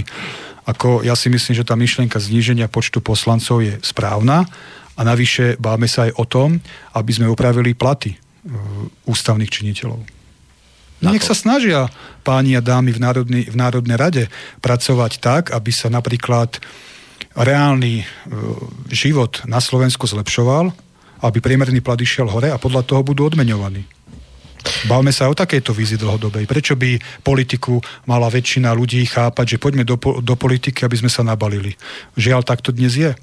Ja vám garantujem, ak by sme dali poslancom Národnej rady plat, priemerný plat v národnom hospodárstve, polovica z nich by tam nekandidovala. Polovica, to ešte hovorím veľmi pesimistické číslo pretože väčšina z nich bere politiku ako službu pre svoju rodinu a pre svoje vačky. Určite, určite. Ja ešte len dopoviem toľko, už budem končiť. E, tu školstvo zlyháva, pretože v podstate naše vzdelávanie nevie, alebo sprofanovala také veci, ako je kadrová politika, gaz, e, ako e, sedliacký rozum a pritom niekto aj nevie, čo to je sedliacký rozum. Sedliacký rozum to je získavanie predošlých generácií, ich skúsenosti, ich, ich poznatky, ktoré vlastne speli ku, ku, ku normálnemu životu. Čiže nie e, v podstate kradnúť, nie. Sedliacký rozum je to, čo vlastne, vlastne som zdedil. Čiže niekto pod týmto pojmom si myslí, že to je nejaký neználec, neinteligentný človek, ktorý si myslí, že má rozum od Boha, ale pritom robí samé chyby. Hm. Uh, mal by ešte jednu praktickú otázku náš Deno, že ako vám, respektíve vášmu hnutiu, môžu pomôcť radoví občania? Ako praktická otázka. V ak to posluchač myslí v tejto chvíli, tak budeme radi, ak nám pomôžu ľudia so získavaním podpisov pod, podpisový, na podpisový járok. Pod petíci... si začali? už končíme. Už končíte, už končíme. Čiže máme pred sebou poslednú fázu, všetko ide podľa plánu. Čiže, čiže ak majú poslucháči záujem nás, nás podporiť práve tým, že vo svojom okolí, vo svojej rodine získajú pár podpisov, budeme radi, ak nám napíšu buď na sho.sh.sk alebo cez Facebook. Poskytíme e, konkrétne informácie. No a potom pravda, že kto nás náhodou ešte nepozná, tak nech si klikne na sho.sk. Sú tam projekty, sú tam aktivity, je tam možnosť ako podporiť finančne a nefinančným spôsobom. Myslím si, každý, kto chce podporiť slovenské hnutie obrody, tak si nájde to svoje. Či to už je formou novín, novín, písania článkov, či je to formou podpory projektu Staráme sa a ďalších aktivít. Mm. Takže, ale momentálne, momentálne Uh, momentálne budeme veľmi radi, ak nám ľudia pomôžu so zberom podpisov, lebo už finišujeme. Takže podpisy. Dobre, otázka ešte pokračovala, že kde sa môžu akože o vás dozvedieť občania, ktorí nie sú členmi, alebo ako vám majú pomôcť, ktorí nie sú členmi vašeho hnutia. A že akých ľudí, s akými vedomosťami, schopnosťami či možnosťami potrebujete, alebo by sa vám vyšli a kde sa vám majú ozvať, to už si povedal, neviem, ešte raz opakujem, nech si to môžu popísať, nájsť? Áno, takže www.sh.sk alebo na Facebooku Slovenské hnutie obrody. Stačí nás kontaktovať, určite vás budeme kontaktovať spätne, po prípade telefonicky, moje telefónne číslo je na webe uvedené. Takže som myslel, že o to verejne dám. Dobre. Je na webe k dispozícii, takže s týmto problém nie je a ja som rád, že v našom hnutí, čo sa týka členov aj sympatizantov, sú ľudia od študentov vysokých škôl až po pánov v rokoch, by som to povedal takto kulantne, odborníkov, ktorí sa venujú konkrétnym oblastiam. Čiže, čiže je, to, je, to, je, to, je to taký tím, ktorý sa navzájom doplňa. A to je, to je veľmi dobré. Tí mladší, tí študenti vedia dať čas, vedia dať energiu, tí starší zase vedia dať skúsenosti, kontakty, vedomosti. Čiže ja som veľmi spokojný, ako to momentálne funguje. Hmm. Peter sa pýta, že pozdravuje, neviem, či mňa, či teba, či Tona, a nevadí, pozdravuje do štúdia, chcem vedieť, že či má host vo svojom programe aj zrušenie imunity, alebo prijatie trestnoprávnej zodpovednosti. Ďakujem, o tom sme tam sa tu už tuším bavili. To sme hovorili, že áno, pokiaľ ide o tú e, zodpovednosť, pokiaľ ide o imunitu, môj osobný názor je, že poslanec Národnej rady by mal mať imunitu za to, čo povie v Národnej rade. Tá imunita by mala zostať. A viac nič. Viac nemyslím si, že by mal mať imunitu. Prečo, keď niekoho prejde na prechode prechodcov, tak prečo by mal mať imunitu? Alebo z, uh, ukradne milión eur. Napríklad, ale, ale zase počas diskusí v tých národných rada, v tej národnej rade, pardon, padajú rôzne názory, rôzne postoje. Myslím si, že tam tá imunita je dôležitá, aby to nebolo zneužité na politické mocenský zápas. Mm-hmm. Dobre, ja sa mi to začalo nejako množiť, ak pridáme ešte času strašne dosť, teda že ako chcete zvyšovať mentálnu a sociálnu integráciu Rómov, to už sme tu tuším mali niečo podobné, dosiahnu úroveň ochrany zvierat pred hľadom, ktoré mienite chrániť? Táto otázka, to je, to je dlhodobý problém, ako keď niekto príde do štúdia k vám alebo niekam inám a povie, že to vyriešime za dva roky, za jedno volebné obdobie, to je nezmysel. To je nezmysel tu treba ten systém nastaviť dlhodobo. A to sa netýka len tejto skupiny obyvateľov, ale celkovo každého občana Slovenskej republiky. V prvom rade vzdelanosť. Tým súvisí to školstvo, čo som spomínal. To je celý komplex e, súborov a opatrení. A, a ja si nemyslím, že tie internátne alebo špeciálne školy pre zaostalých, menej rozvinutých mentálne ľudí, alebo teda detí, že to je niečo zlé a to, je, to, je, to by nemalo byť ako predsa tá, tá E, tá filozofia, že budeme do jednej školy, do jednej triedy dávať nadaných, šikovných, normálnych a troška im tam šupneme piatich menej zdatných mentálne a takto to nejako celé zmiešame, to nie je správna politika. Predsa veď štát musí mať v záujme, aby tých šikovných nadaných tlačil dopredu a mal k ním osobitné, osobitný prístup, pretože to sú ľudia, ktorí môžu dať pridanú hodnotu. Keď budú dospelí, budú, budú pracovať, môžu dať pridanú hodnotu tomu, čo vrátia naspäť Slovenskej republike. Hej? A tí, čo sú mentálne menej zdatní, no, no žiaľ, no, tak pán Boh im dal toho mentálneho rozumu menej, tak nemôžu očakávať, že, že budú na úrovni tých šikovných a normálnych. Čiže toto spája dokopy, ako sa dnes deje a ako sa o to pokúšajú, je chore. To nie. Samozrejme, existuje taký názor, alebo taký vtip, že cigánka hovorí, ja som normálna, brat je normálny, len deti máme blbé. To znamená, že aj tam je niekde ten, ten stav toho e, poklesu, poklesu inteligenčného ko, koeficientu týchto by som povedal, členov našej spoločnosti a dávať ich naozaj ku normálnym deťom je nezmysel. Áno, nám je všetkým jasné, že dlhodobý plán so Slovenskom je urobiť populáciu, ktorá bude mať priemerné IQ 85 a väčšina bude robiť zápasom vo fabrikách. To nám je všetkým jasné. Toto my odmietame. Slovensko vždy málo má a urobíme všetko preto, aby malo šikovných ľudí. Kopu Slovákov sa zahraničí uplatnilo, keď dostali, dostali možnosti. Vynálezcovia, poznáme ich, nebudem ich tu menovať. Uplatnili sa za morom, uplatnili sa v Európe, lebo tam dostali priestor, aby vynikli. Čiže našim cieľom, ja poviem to úplne otvorene, šikovní, normálni, aktívni, silní jedinci musia byť podporovaní, musia dostať priestor a tí, čo nechcú, alebo žiaľ, neboli obdarení takou mentálnou výbavou, musia pochopiť, že toto je ich miesto spoločnosti, ale nemôžu sa tlačiť na úroveň týchto, týchto šikovných a aktívnych ľudí. A inak však povinná školská dochádzka existuje, si myslím. Áno, áno. A potrestanie takých, ktorí to nedodržiavajú, by tiež mohlo byť teda už na, na normálne, nie tak akože to tolerovať a, a podobné veci. No dobre, takže mentálnu zaostalosť sme vyriešili. Marek sa pýta, chcel by som sa pána Šveca opýtať, Mečiar na diskusii, kde ste boli okrem iných hnutí aj vy, hovoril niečo v zmysle, že vzniká národný subjekt, ktorému bude on pomáhať. Jedná sa o SHO. Ďakujem a prajem veľa šťastia pri spájaní národnej scény. Ďakujem za túto otázku.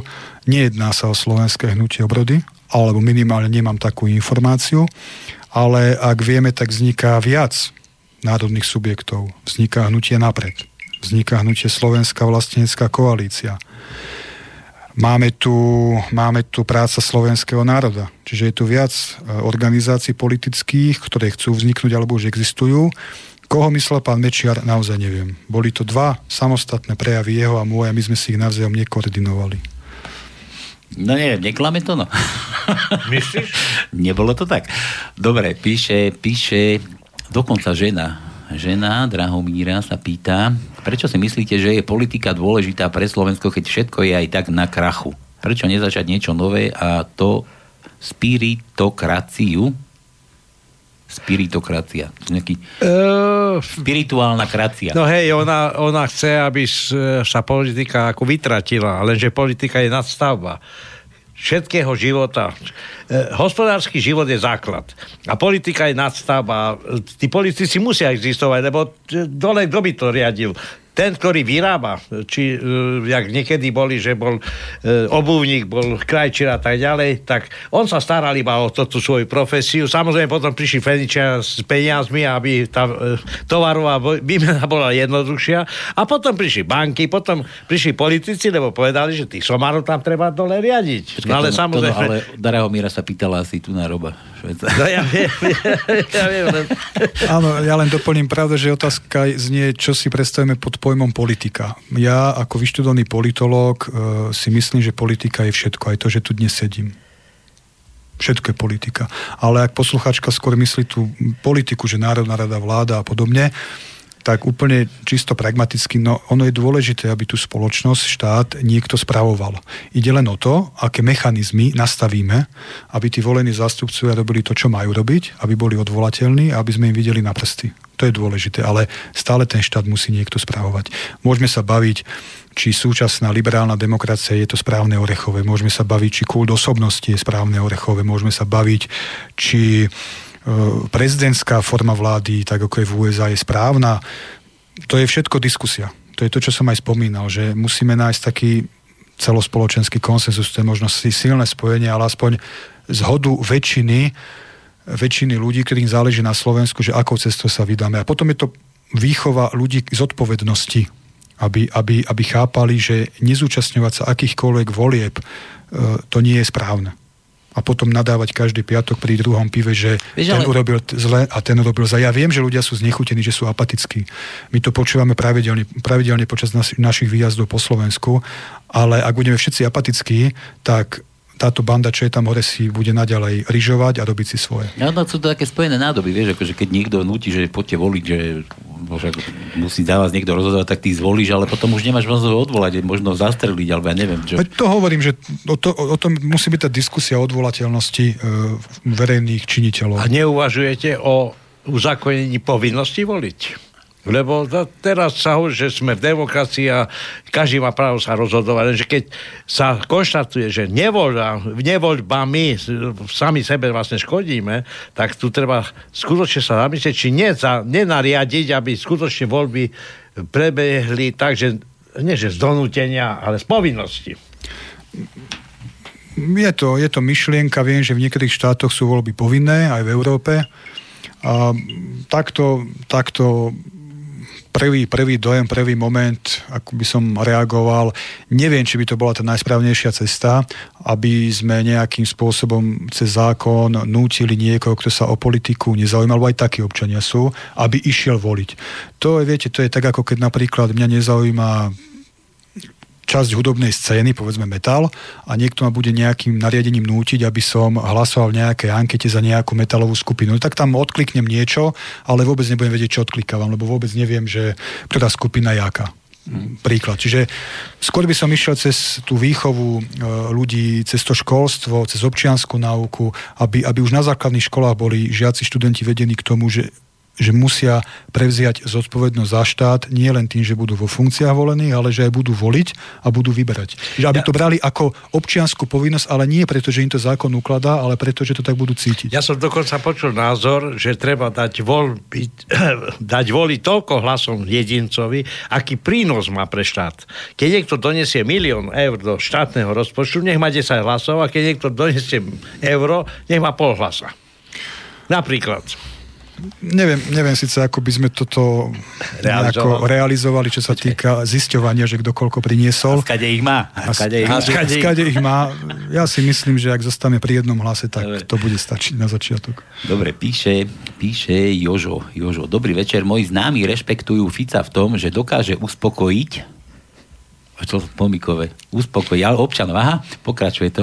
Aj keď len slovami rôzne záujmové skupiny, ako napríklad uvádza Európsku úniu, oligarchov, občanov a niekedy aj opozíciu. Sice tancuje minimálne na troch stoličkách, ale ako by ste vy dokázali uspokojiť požiadavky a nariadenia Európskej únie, čo sa týka tých kaďakých nariadení. Tvoj názor, Európska únia, áno, nie, dobre, zle. Ja sa netajím tým názorom, že Fico robí falošnú politiku Povedal som to verejne na proteste, kde bolo takmer 10 tisíc ľudí v Bratislave pred 2,5 rokom, keď bol ten prvý protest proti kvótam pre ilegálnych imigrantov. Jeho poslanci za smer SD v Európskom parlamente hlasujú za, alebo hlasovali za a Fico v Bratislave búchal pesťou po stole, že bude ochraňovať slovenské záujmy a žiadne kvóty nebudú. Opäť, to je konkrétny príklad uh, pokiaľ ide o Ficovú politiku farizejstva a minimálne dvoch tvári.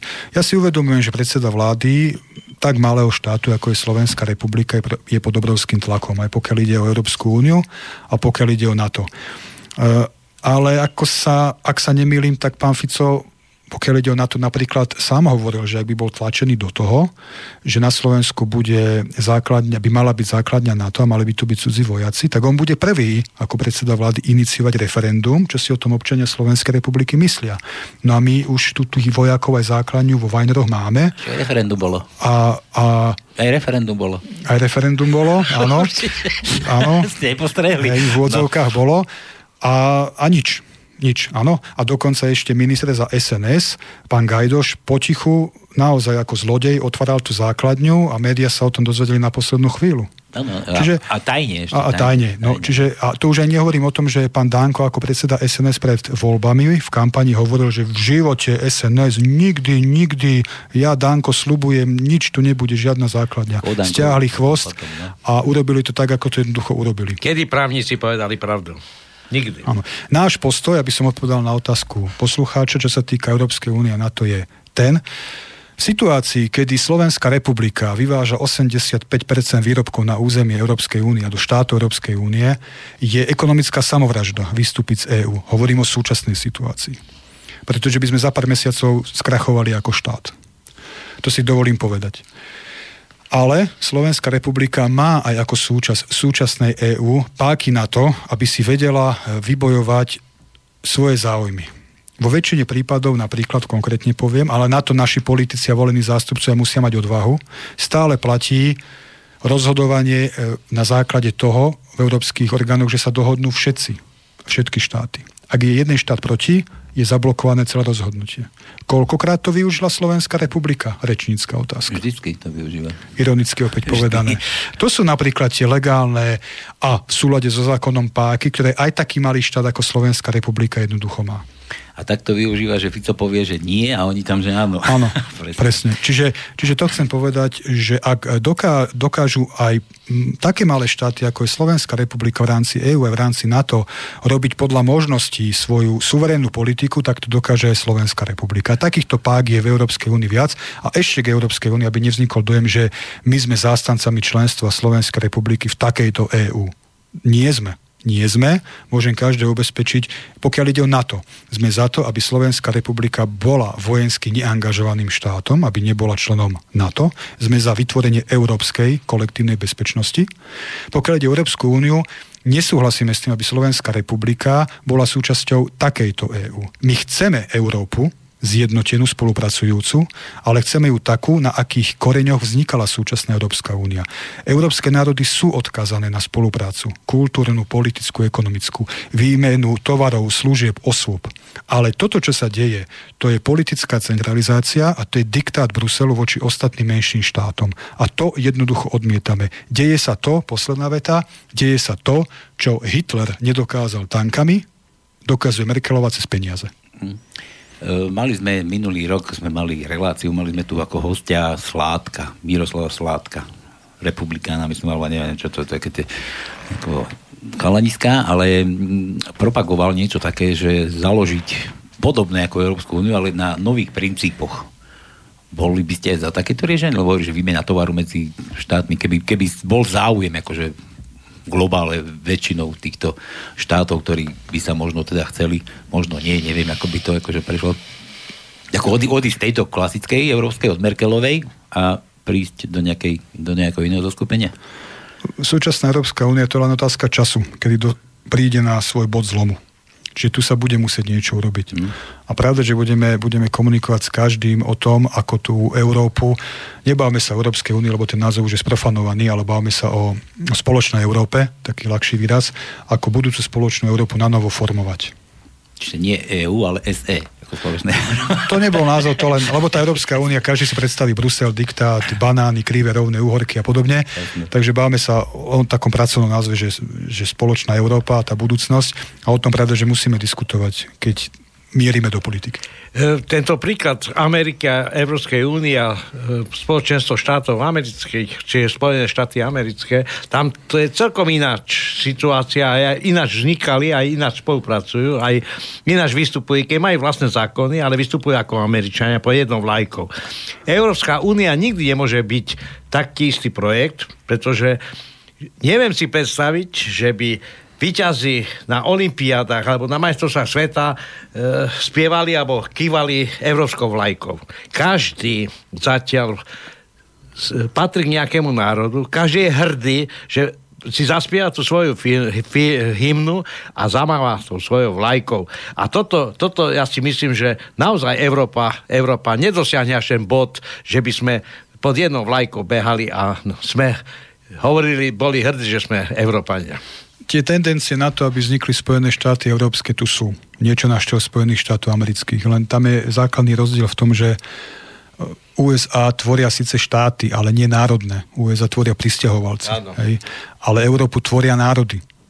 Historické. To je, áno, a to je absolútne vylúčené tie národy zmiešať tie pokusy tu sú. Aj tí ilegálni imigranti, aj to je všetko riadená snaha o to, ako zmiešať to pôvodné obyvateľstvo Európy, aby sa vytvorila nejaká nová masa nejakých Európanov. Hej.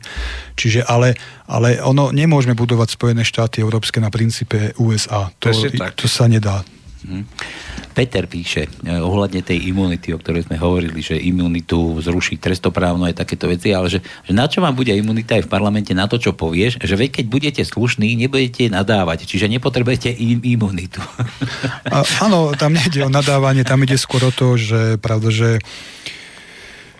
obviní niektoho, že je zlodej, aby vlastne nepodal na mňa trestné oznámenie, že som vlastne krivo Kivo ho obvinil. Takto. V podstate takto. No. Presne to kolega odpovedal na otázku. Lebo tá prokuratúra, policia, nemáme rúžové okuliare, vieme, ako dnes fungujú. No ale Takže... keď už budete tam teda v tej vláde, tak to zmeníte, nie? Áno, áno, ale, ale opäť, ako nedá sa, ak si niekto myslí, že niekto príde do vlády, a to nemusí byť len slovenské hnutie obrody ktokoľvek iný, a, a za týždeň vyrieši všetky problémy Slovenskej republiky, to sa nedá. Treba niekde začať a niekde skončiť. A, a bude to určite proces na dlhšie obdobie ako len na na pár mesiacov. Marek sa ospravedlnil na to, čo sa pýtal pred chvíľou o tom Mečiarovi, že počúva zo záznamu. Neviem prečo, tak počúvaj na životy, nie zo záznamu, že už si o tom rozprával, o tom Mečiarovi. Nechceme to ešte raz opakovať. Nie, pýta sa, pýta sa Roman. Roman sa pýta, politika vytvára vládu a to je aj nadvláda nad väčšinou. Nie je to správne. Som za zrušenie politiky. to je smiešne smiešný názor. Je to, je to legitimné právo, ústavné právo poslucháča, aby si to myslel. Ja mu to právo neberiem, len dávam opäť rečníckú otázku, akým spôsobom budeme spoločnosť spravovať. Odpovedz na ňu. Či to, je rečnícka otázka. Na to nech si každý odpovie. No ja som povedal pred 10 minútami, že každá spoločnosť musí byť nejako riadená. Môžeme sa baviť, ja to zopakujem. Kult osobnosti, liberálna demokracia, e, kresťansko-sociálna nauka, e, z nej vychádzať, môžeme sa baviť o prezidentskom systéme, môžeme sa baviť o súčasnom systéme, ktorý máme v Slovenskej republike, len ho budeme upravovať, optimalizovať, revitalizovať. Je viac možností, ale ale ako nechať spoločnosť, aby sa spravovala samospádom, to neviem, sa nedá. Neviem si to predstaviť. Bohužiaľ. Čiže treba mať nejakú mocnú ruku. Ono, ono možno tieto názory e, poslucháčov vychádzajú aj z toho, čo ja tiež cítim a čo pociťujem nejako politolog, zatiaľ občianský aktivista s politickými ambíciami, ale hlavne ako občan Slovenskej republiky, že my na slovenskej politickej scéne nemáme človeka alebo skupinu ľudí, ktorí by nejakým spôsobom vyčnívali nad tými ostatnými a ukazovali, že sa to dá aj inak, lepšie, zodpovedne a úprimne. Toto ja pocitujem ako občan Slovenskej republiky a možno práve z tohto pocitu vychádzajú aj takéto názory ľudí, že všetci ste rovnakí, na čo ste tam, radšej to nemať. Ja to poviem ináč. Rodina je základ spoločnosti a aj v tej rodine normálnej vždy niektor je jeden, bude ten otec alebo mama, podľa toho, že doprezal tú moc. Ale tam v rodine, kde nie sú všetci sú e, rovnakí a každý má svoje možnosti e, realizovať sa ako vie, tak v takej rodine len bordel. Božiaľ. Keď, keď sú dvaja otcovia? Nie, ale... Že, to, ma, to ma nápada ja. teraz. Čo, čo, čo, aké názory na, tá, no, na takúto vidíš. vec? No, no. Ko dvaja otcovia ako tvoria rodinu? No, sa, na, napríklad. Vôbec, vôbec. Slnečkári majú iné názory. Uh, Nie, tlaky myslím si, že tejto téme môžeme venovať takých 9 minút. 9? Pardon, 9 sekúnd, som chcel povedať, nie 9 minút, 9 sekúnd. Rodinu tvorí muž, žena, v prípade deti. Vybavená vec, všetko ostatné je nezmysel. Takže názor jednoznačný. Tam sa nemáme o čom baviť. Ako nemám pocit, že by že by homosexuálov v našej spoločnosti niekto prenasledoval, že by sme ich upalovali na hranici, že by sme ich vešali alebo nejako kriminalizovali. Ak si vezmeme dejiny, homosexuáli boli, sú aj budú. Proste je to určitá skupina obyvateľstva, ale každá menšina musí pochopiť, aj každá skupina obyvateľov, ktorá je v menšine a tvorí menšinu a je iná ako tá väčšinová spoločnosť, že áno, môžeme rešpektovať ich iný spôsob života, ale ich iný spôsob života sa nemôže stať normou tej spoločnosti. Uh-huh väčšinovej. No a záujem väčšinovej spoločnosti je o tom, a tak sa to píše aj v ústave slovenskej, že rodinu tvorí muž, žena a deti. A nie, nedá sa to no dobre, veď tu sme hovorili aj o, o zvýšení e, v podstate porodnosti. Ako tí dvaja chcú zabezpečiť zvýšenú porodnosť? Čiže zase len nikdy muž a žena. No, nikdy nevieš. No, muž a žena to, a vlastne to, vytvoriť podmienky, aby tá rodina bola skutočne rodina. Toto je veľmi zložitá téma, ako nechcem sa jej vyhýbať, ale to sa potom môžeme baviť aký má dopad, aký majú dopad sociálne prvky a sociálne vzorce na výchovu dieťaťa. Jasne, Jak nejaké ale, dieťa ale... vyrastá v, v rodine, kde je muž a žena, ako dospieva a keď vyrastá v spoločenstve, kde sú dvaja muži alebo dvaja ženy, alebo dve ženy, že ako to vplýva na ten vývoj toho dieťaťa. Ale to je veľmi taká dlhšia je to, je to, je to na dlhšie, ale ja som mal na mysli aj také, že zrovnoprávne netreba z toho vzťahu, že ako vzťah môžu mať, nech si majú aj tie, aj tie súdno-správne spory, potom majetkovo právne vysporiadania a takéto veci, ale ohľadne výchovy a rodiny, tak tam si myslím, že tam by sa až nemalo zachádzať. Určite nie. My sme za to, aby sa zachoval status quo, ako tu momentálne je. Ale, ale len ohľadne rodiny. Ale tak oni nemajú predsa, keď si zoberiem, ja neviem, to Jožo sa mi páči, tak si ho zoberiem za, za muža, ale teda chcem mať spoločný, ja neviem, účet, rozumieš? Chcem mať spoločné priezvisko. Za toto, za toto ste, akože, alebo nie? My sme za to, aby sa v tejto oblasti zachovalo status quo, čiže pôvodný stav. Nerobme experimenty s niečím, o čom nevieme, kde to skončí, ako to dopadne. Viete, dnes je to diskusia o o adopcii detí osobami rovnakého pohľavia. Zajtra sa budeme baviť o pedofílii, pozajtra o zoofílii, lebo také tendencie sú v západnej Európe, vidieť Holandsko. Kde to celé skončí, keď tú pandorínu skrinku otvoríme? A tu opäť platí to, čo hovorím, že verím v sedliacký rozum. To je ten rozum, ktorý používali naši predkovia. Dobre. Ako demografickú krivku nezvý, nezvýšime s tým, alebo nezmeníme, nedostaneme do pozitívnych čísel, že deti budú vychovať osoby rovnakého pohľavia. E, Vlado sa pýta, že kde zobrať na dôchodky asi od cca 20 rokov? Problém, problém s dôchodkami je problém, ktorý nemôžeme riešiť ako samostatný problém. Práve problém so súčasnými a budúcimi dôchodkami musíme riešiť cez to, že nakopneme populačnú krivku. To znamená podporou rodín, aby rodiny mali deti, aby, aby to nebolo o tom, že bude mať maximálne jedno dieťa, lebo viac sa mi neoplatí mať. Čiže systém, štát musí nastaviť také, tak tie parametre, aby mladí ľudia, hlavne mladí ľudia, chceli mať deti. Hej, v takom normálnom množstve, aby ich uživili a slušne žili. A potom nebudeme riešiť problém, že čo budeme robiť o 20 rokov s dôchodcami, lebo bude mať kto vytvárať tie hodnoty. Ďalší problém je to, čo sme sa bavili opäť. Školstvo, výchova, vzdelávanie ľudí. Ak vychováme vzdelaných, serióznych ľudí, ktorí budú svoju budúcnosť vidieť v Slovenskej republike a nebudú odchádzať do zahraničia, tak zabezpečíme to, že sa tu bude vytvárať, vytvárať hodnoty, ktoré zabezpečia to, aby bolo na dôchodky. Čiže nemôžeme, to je, to je celý komplex problému, celý balík problému a riešenie dôchodkov je na konci. My musíme začať na začiatku, od Adama. Mm-hmm.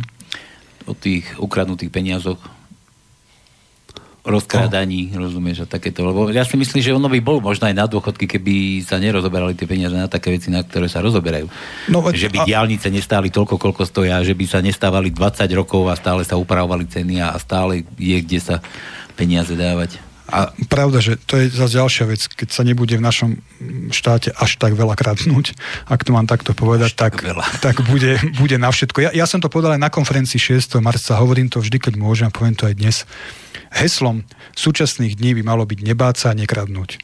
Slobodne hovoriť svoje názory, verejne... Počkaj, počkaj, dobre som povedal, nebáť sa nekradnúť? Nebáť sa nekradnúť. Nebáť sa nekradnúť? Nebáť sa a, a nekradnúť. A nekradnúť, aha, tak, tak, dobre. Nebáť sa a nekradnúť. To znamená slobodne hovoriť svoje názory, stáť si za tým, byť charakter, nebáť sa prezentovať svoje názory a potom, keď je človek vo funkcii a má zodpovednosť, aby nekradol.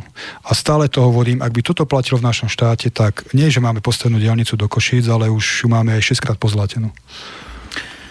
Otázka ešte pokračovala od vlada, že to nie je riešiteľné za 5 až 10 rokov, ale asi ani za tých 20 rokov ohľadne tých dôchodkov a kolapsu, že kolaps, čo má nastať, asi možno nastane. Rumúni a Srbi to zrejme nezachránia to naráža na nejaké zamestnávanie, že už nemáme tu ani dosť, dosť pracovných síl človeča, normálne sme sa ti dozvedeli. Áno, no je to tak, je to tak, s tým súhlasím. Hm. Bude sa to musieť riešiť, len myslím si, že budeme to vidieť komplexne a konkrétne riešiť, keď tam budeme a budeme mať dostatok informácií, ako to naozaj je. Lebo myslím si, že médiá aj verejní činiteľe nám púšťajú len tie informácie, ktoré chcú, aby, aby verejnosť vedela. Hmm. E, názor na, na také niečo, že keď človek pracuje, že by mal normálne žiť v pohode na Slovensku, aby nemusel mať dve, tri zamestnania, nemusel sa bať, neviem, hypoték, exekútorov a nejakých takýchto. Koľko by si ty tak akože, že koľko by taký Slovák mohol mať? Dobehneme niekedy tých Nemcov z tých platoch, ako už ich dobiehame? To, to závisí od, od, od toho, kto nám bude vládnuť v našom štáte, ako dlho bude vládnuť. A normálny život na Slovensku nebáť sa mať 3-4 deti, ako naši rodičia, starí rodičia mali. Nebáť sa, že nám jedného dňa zaklope na dvere exekútor, pretože my si nemyslíme, že pokiaľ ide o exekútorov je správne, aby to bola živnosť. Lebo každý podnikateľ chce získať čo najviac peňazí. Čiže my sme jednoducho za to, aby exekúcie boli riešené a boli pod dohľadom štátu. Hm. Lebo toto, čo sa deje na Slovensku, však tu je niekoľko miliónov exekúcií. Už, už chudáci nevedia, čo s tými exekúciami myslím chudáci vo vláde majú robiť. Už sa tu skloňujú exekučné amnestie a podobné veci, lebo je toľko exekúcií na Slovensku. Veď to nie, to nie je únosné, ale to všetko spôsobili oni. To, ale takisto je to aj v otázke doktorov, lekárov a podobne. Ako náhle systém urobil z doktorov, podnikateľov a z poisťovní podnikateľské subjekty, tak potom jasné, že to takto vyzerá a že každý pacient, každý občan nie je Joško Malý z Horenej Dolnej, ale je číslo 762 poradové. Hm, rod, rodné číslo iba. Uh, Drahomíra opäť. Rodina je základ štátu. Už slove rodina je rod. Ako rodina, rod. Čo tak zamyslieť sa nad životom našich predkov, vytvárali rodové osady, potrebuje naše malé Slovensko politickú vládu? Zase rodové osady. Politika si vyžaduje poslušnosť jednotlivca, premýšľajte o niečom novom, je jasné, že ste zastancami politiky, ale tu žijú ľudia s ľudskou, s ľudskosťou a politika ľudskosť nepozná. Súčasný, súčasný stav je približne takýto, ako popísala poslucháčka, ale v súčasnosti, ak chceme niečo zmeniť, tak musíme ísť do, do, do tejto politiky Môžeme dlhé roky pomáhať sociálne slabým rodinám, robiť ekologické aktivity, môžeme budovať rodové osady a podobne, ale to podstatné, o čom sa rozhoduje o osude Slovenskej republiky, sa momentálne deje hore, v Národnej rade a vo vláde. Tak je systém nastavený. Hmm. Sa musím prepnúť, lebo zase, zase Peter tu píše.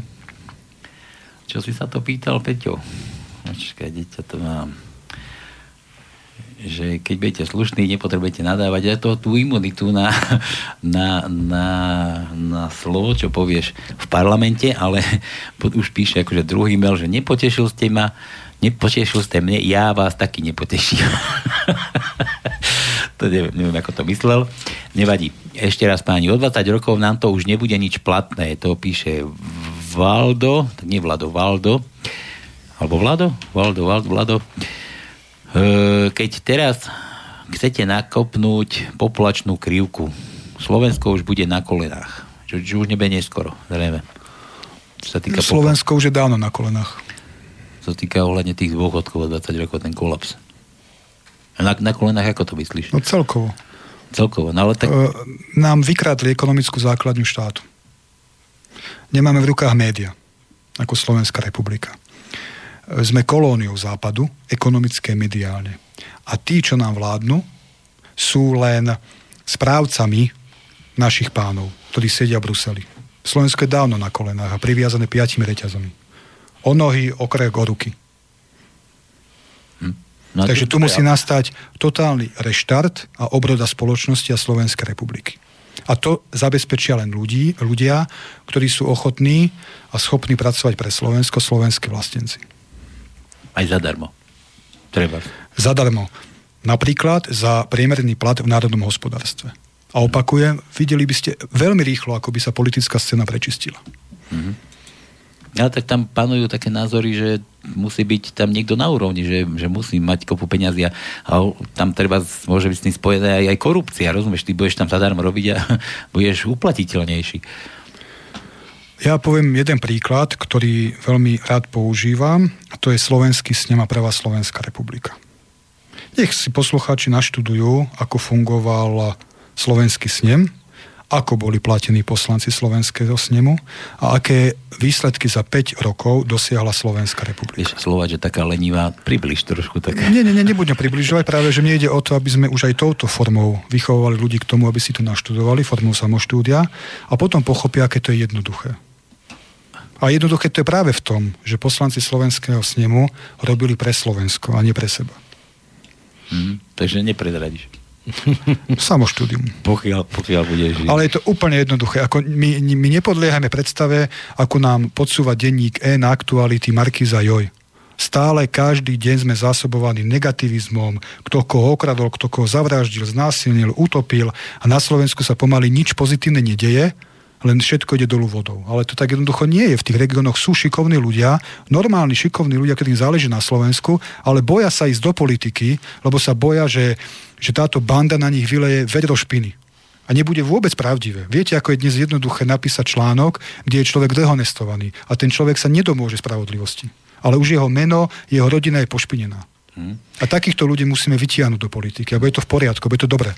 Média, média sme tu spomínali. E, jedna taká, taká otázka na teba, že robíte záslužnú činnosť, chodíte, chodíte tam tie sociálne slabšie rodiny podporovať.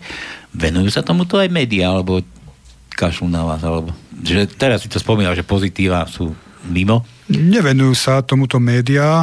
Ak sa tomu venujú, tak pred pár mesiacmi nejaký pisálek z, pochybného, z pochybnej stránky, z nejakej domény napísal, že projekt Staráme sa je príklad e, sociálneho šovinizmu.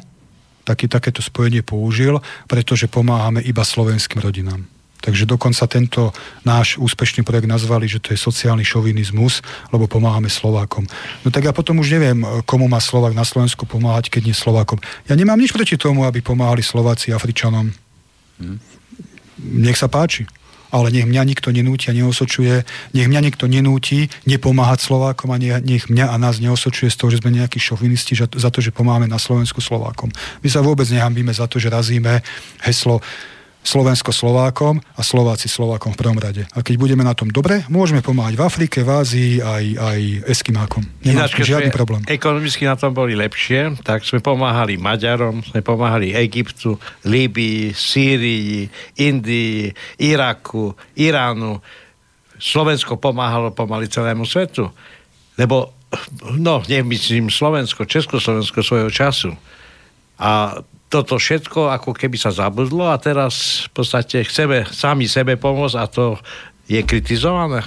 Áno, je to kritizované a to práve kvôli tomu, že v tých dôležitých funkciách v médiách sedia ľudia, ktorí úprimne si neželali vznik Slovenskej republiky, úprimne robili všetko preto, aby nevznikla. V súčasnosti náš štát okupujú a takto je celé vyzerá. Sme sa dostali do bodu, že po 25 rokoch Slovenskej republiky slovenskí vlastenci a tí, čo zakladali súčasnú Slovenskú republiku, sú kriminalizovaní, sú označovaní za fašistov, sú vytláčaní na okraj spoločnosti a všetci tí, ktorí nechceli Slovenskú republiku, sú v ústavných funkciách, berú neskutočne vysoké platy a poučajú nás o morálke, o falošnej tolerancii a láske. Sú to, sú to falošní ľudia plní zloby voči všetkému slovenskému. Súhlasím.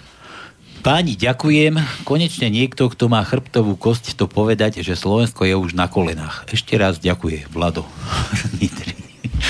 Inak toto už rozprávame dávno, že sme sa stali už dávno kolóniou a nejakým smetiskom tu na západného sveta. Nemyslím tým akože západného vyspelého sveta alebo kapitalistického sveta, ale všetko, čo tam, čo tam už bolo prehnité, tak to teraz prechádza k nám. E,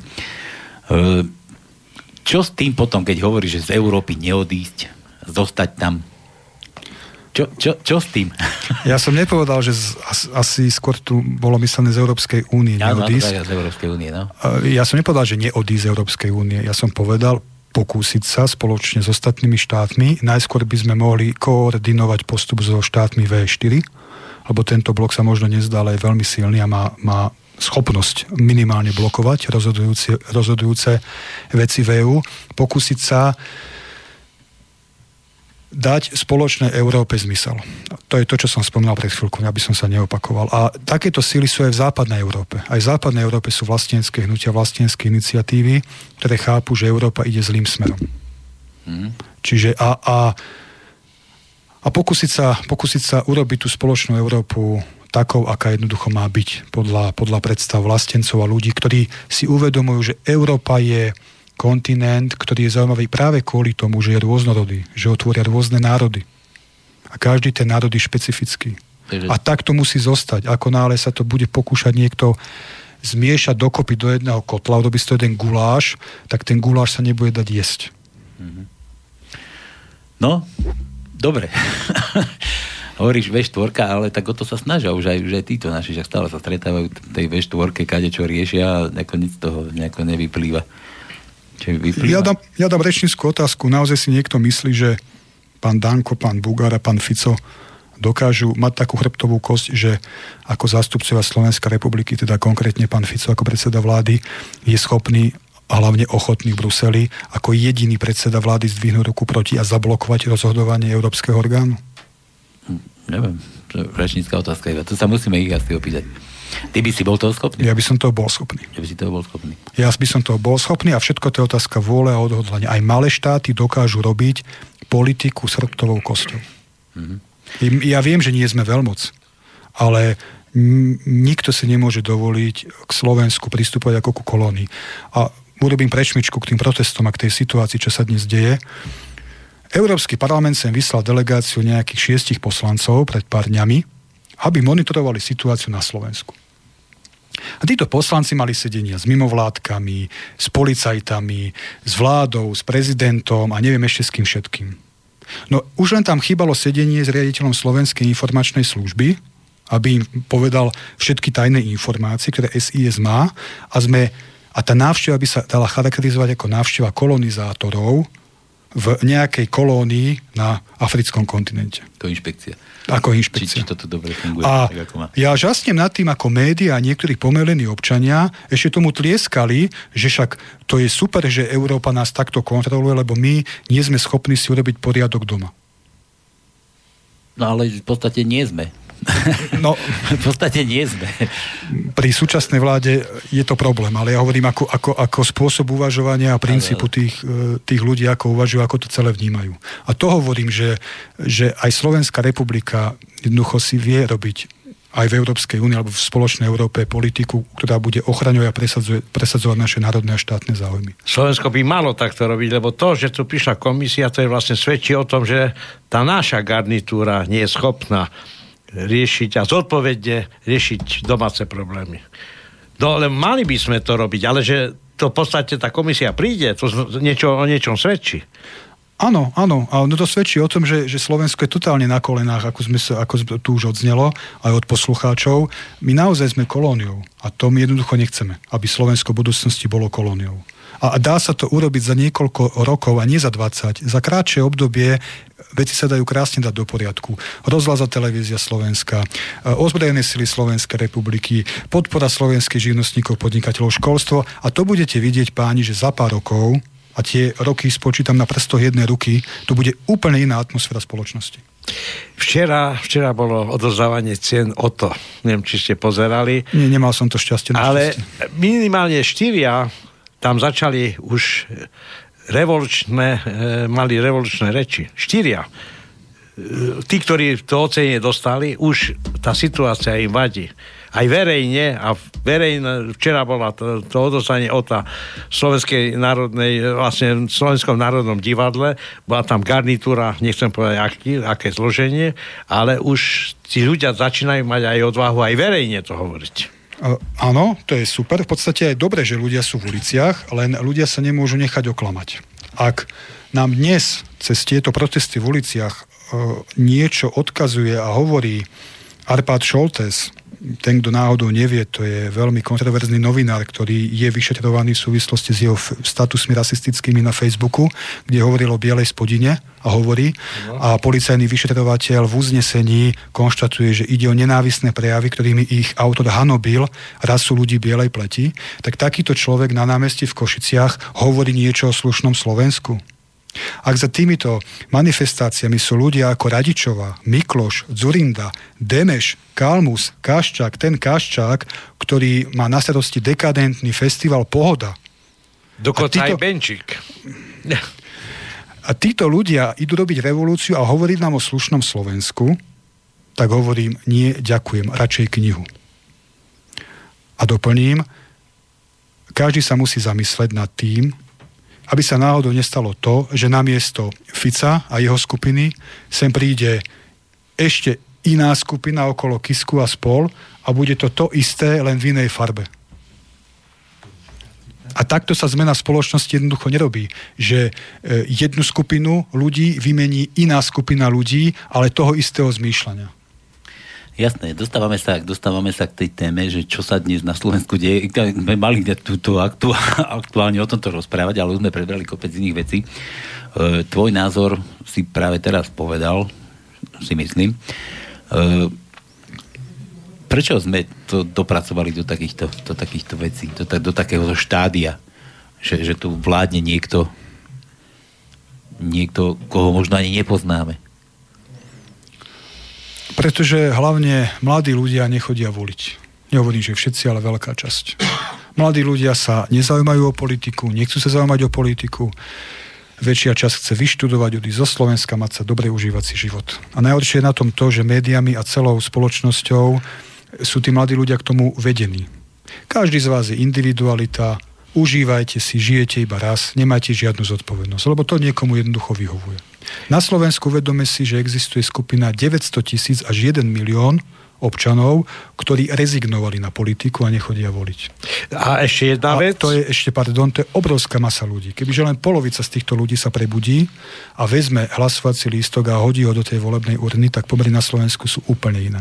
A sme tu hovorili, že tí šikovní mladí ľudia odišli za hranice. Ano. A majú možné voliť?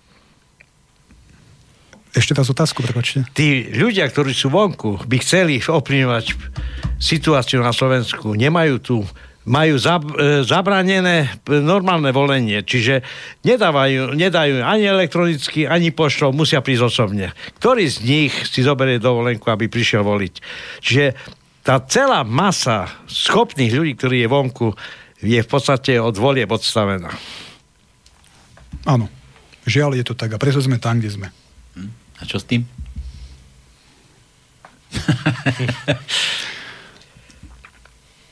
Naučiť ľudí zodpovednosti. Lebo človek by nemal byť zodpovedný len za seba, za svoju rodinu. No počkaj, tak oni by možno chceli, ale nemôžu. Ale takže čo s tým? No veď ja si myslím, že problém je v tom, že ľudia nechcú byť, nechcú prevziať zodpovednosť za veci verejné. Sú k tomu vedení, priamo alebo nepriamo, a sú k tomu doslova vychovávaní médiami. Hej? Lebo keď si prejdete naše, naše média, ktoré pôsobia na Slovensku a píšu alebo vysielajú v slovenskom jazyku, nie naše médiá, toto je presná definícia, ako som povedal, tak si pozrite skladbu programu, pozrite si, ako sú správy ladené. Hej? Čiže to je cieľená deštrukcia Slovenskej republiky, jej mentálnej časti, aby hlavne mladí ľudia nemali záujem o to, čo sa týka Slovenskej republiky a o to, čo sa Slovenskej republike deje. A potom sú ľahko zmanipulovateľní ako naposledy a v posledných dňoch, kedy vychádzajú do ulic. Ja ich za to neodsudzujem, len oni si, veľká časť neuvedomuje, kto ich na tú ulicu a s akým cieľom dostáva. Že to sú nečestné ciele. To nie, to nie je o vražde Kuciaka a jeho priateľky. Tu je snaha o prevziatie moci v našom štáte s veľmi nebezpečnou skupinou ľudí. A tých ľudí som tu menoval. Častých ľudí. Mhm. Dobre, hovoríš, hovoríš, takto sa veci majú. Ešte, ešte myslím, behajú maily stále. Už aj, už aj na pánske nám to dokonca. Tie nebudem, tie preskáčem, tie potom pustíme. E, ako si pán Švec predstavuje spoluprácu med, s Medzinárodným menovým fondom? Vieš, lebo tam sú zase prachy. Prachy sú prachy, pokiaľ by sa niečo také stalo tu na menový fond, povie, že aha, chlapci moji, tak toto s nami nebude. Poviem to, čo som povedal. Ja počkaj, ja to ešte dokončím, no. že ako by Slovensko chcel vymaniť zo závislosti od tejto bankármi ovládanou organizáciou. Ono, ono to nie je o tom, že prídeme do vlády a vymeníme Slovensko z tejto z, z rúk tejto organizácie. Ale nejakú predstavu máš. Predstava je jednoduchá. To je taká istá predstava ako predstava uh, o politike Slovenskej republiky v rámci EÚ. Nie sme veľmoc, nemôžeme si veľa dovolovať, ale môžeme robiť uh, politiku, ktorá bude mať chrbtovú kosť. A to súvisí aj s Medzinárodným menovým fondom. A pravda, že to závisí od konkrétneho príkladu a konkrétnej skutočnosti, ktorý, ktorý by sme riešili v tej danej situácii. Tá otázka je všeobecná, ťažko sa na ňu všeobecne odpovedá. Áno, je riešenie opustiť Medzinárodný menový fond. Tak ako je aj riešenie opustiť hneď Európsku úniu. Kam by to viedlo? Už som povedal, kam by to viedlo. To je čisto pragmatický postoj k tomu. Hmm. A s týmto spojené také zase spojené nádoby e, automobilky, ktoré sú tu, ja neviem, tí, tí, tie, tí, tí podniky, ktoré sú z iných štátov, že nie sú slovenské, že odvádzajú veškeré tie zisky, že idú mimo, mimo Slovenska, s nimi by ste ako zamávali. Či to by sa nechalo len nejako zase poupravovalo? No, zisky musia byť zdaňované na Slovensku. No, že... Nie, že pôjdu do zahraničia, v Nemecku si ich zdaní Volkswagen. Však ale tak to je. No je tak, no, to hovorí, že tak to je a tak to nemôže byť. No veď, dobre, ale to, to, je, to je prvá vec. Ďalšia vec, e, áno, počúvam názory, že nie je správne, aby slovenské hospodárstvo bolo viazané len na jedno odvetvie, a to je na automobilový priemysel. Za teraz hovorí, že Slovensko automobilová veľmoc. Tak... No, v podstate áno, áno, s tým súhlasím, ale zamyslíme sa nad tým. Predstavte si, že žijete v Rimavskej sobote. No. Dva roky ste bez práce. Máte manželku, máte dve deti. A Teraz príde do Rimavskej soboty, čisto hypoteticky, nejaký zahraničný investor a vytvorí tam 200 pracovných miest. A ten človek, čo je dva roky bez práce, má máželku a dve deti, môže v tej fabrike pracovať. Myslíte si, že ten jednoduchý Slovak v Rimavskej sobote rieši nejaké nadčasové veci, že to je ďalšia automobilka? Ten jednoduchý Slovak v Rimavskej sobote sa poteší, že po dvoch rokoch môže začať pracovať, bude mať aký taký príjem a začne podľa možnosti aspoň teda žiť na nejakej úrovni. To je podľa mňa, keď sa do toho ja vžijem ako človek, to je podľa mňa taký ten prvotný podnet, ktorý by ten občan v Rimavskej sobote mal. A normálny ľudský, úplne pochopiteľný. Lebo položme si otázku, kto z nás, keby je dva roky bez práce, má manželku, dve deti a nejakú pôžičku, by neprijal ponuku vo fabrike, aj keď zahraničnej, ktorá mu ponúkne plat neviem, 500 eur.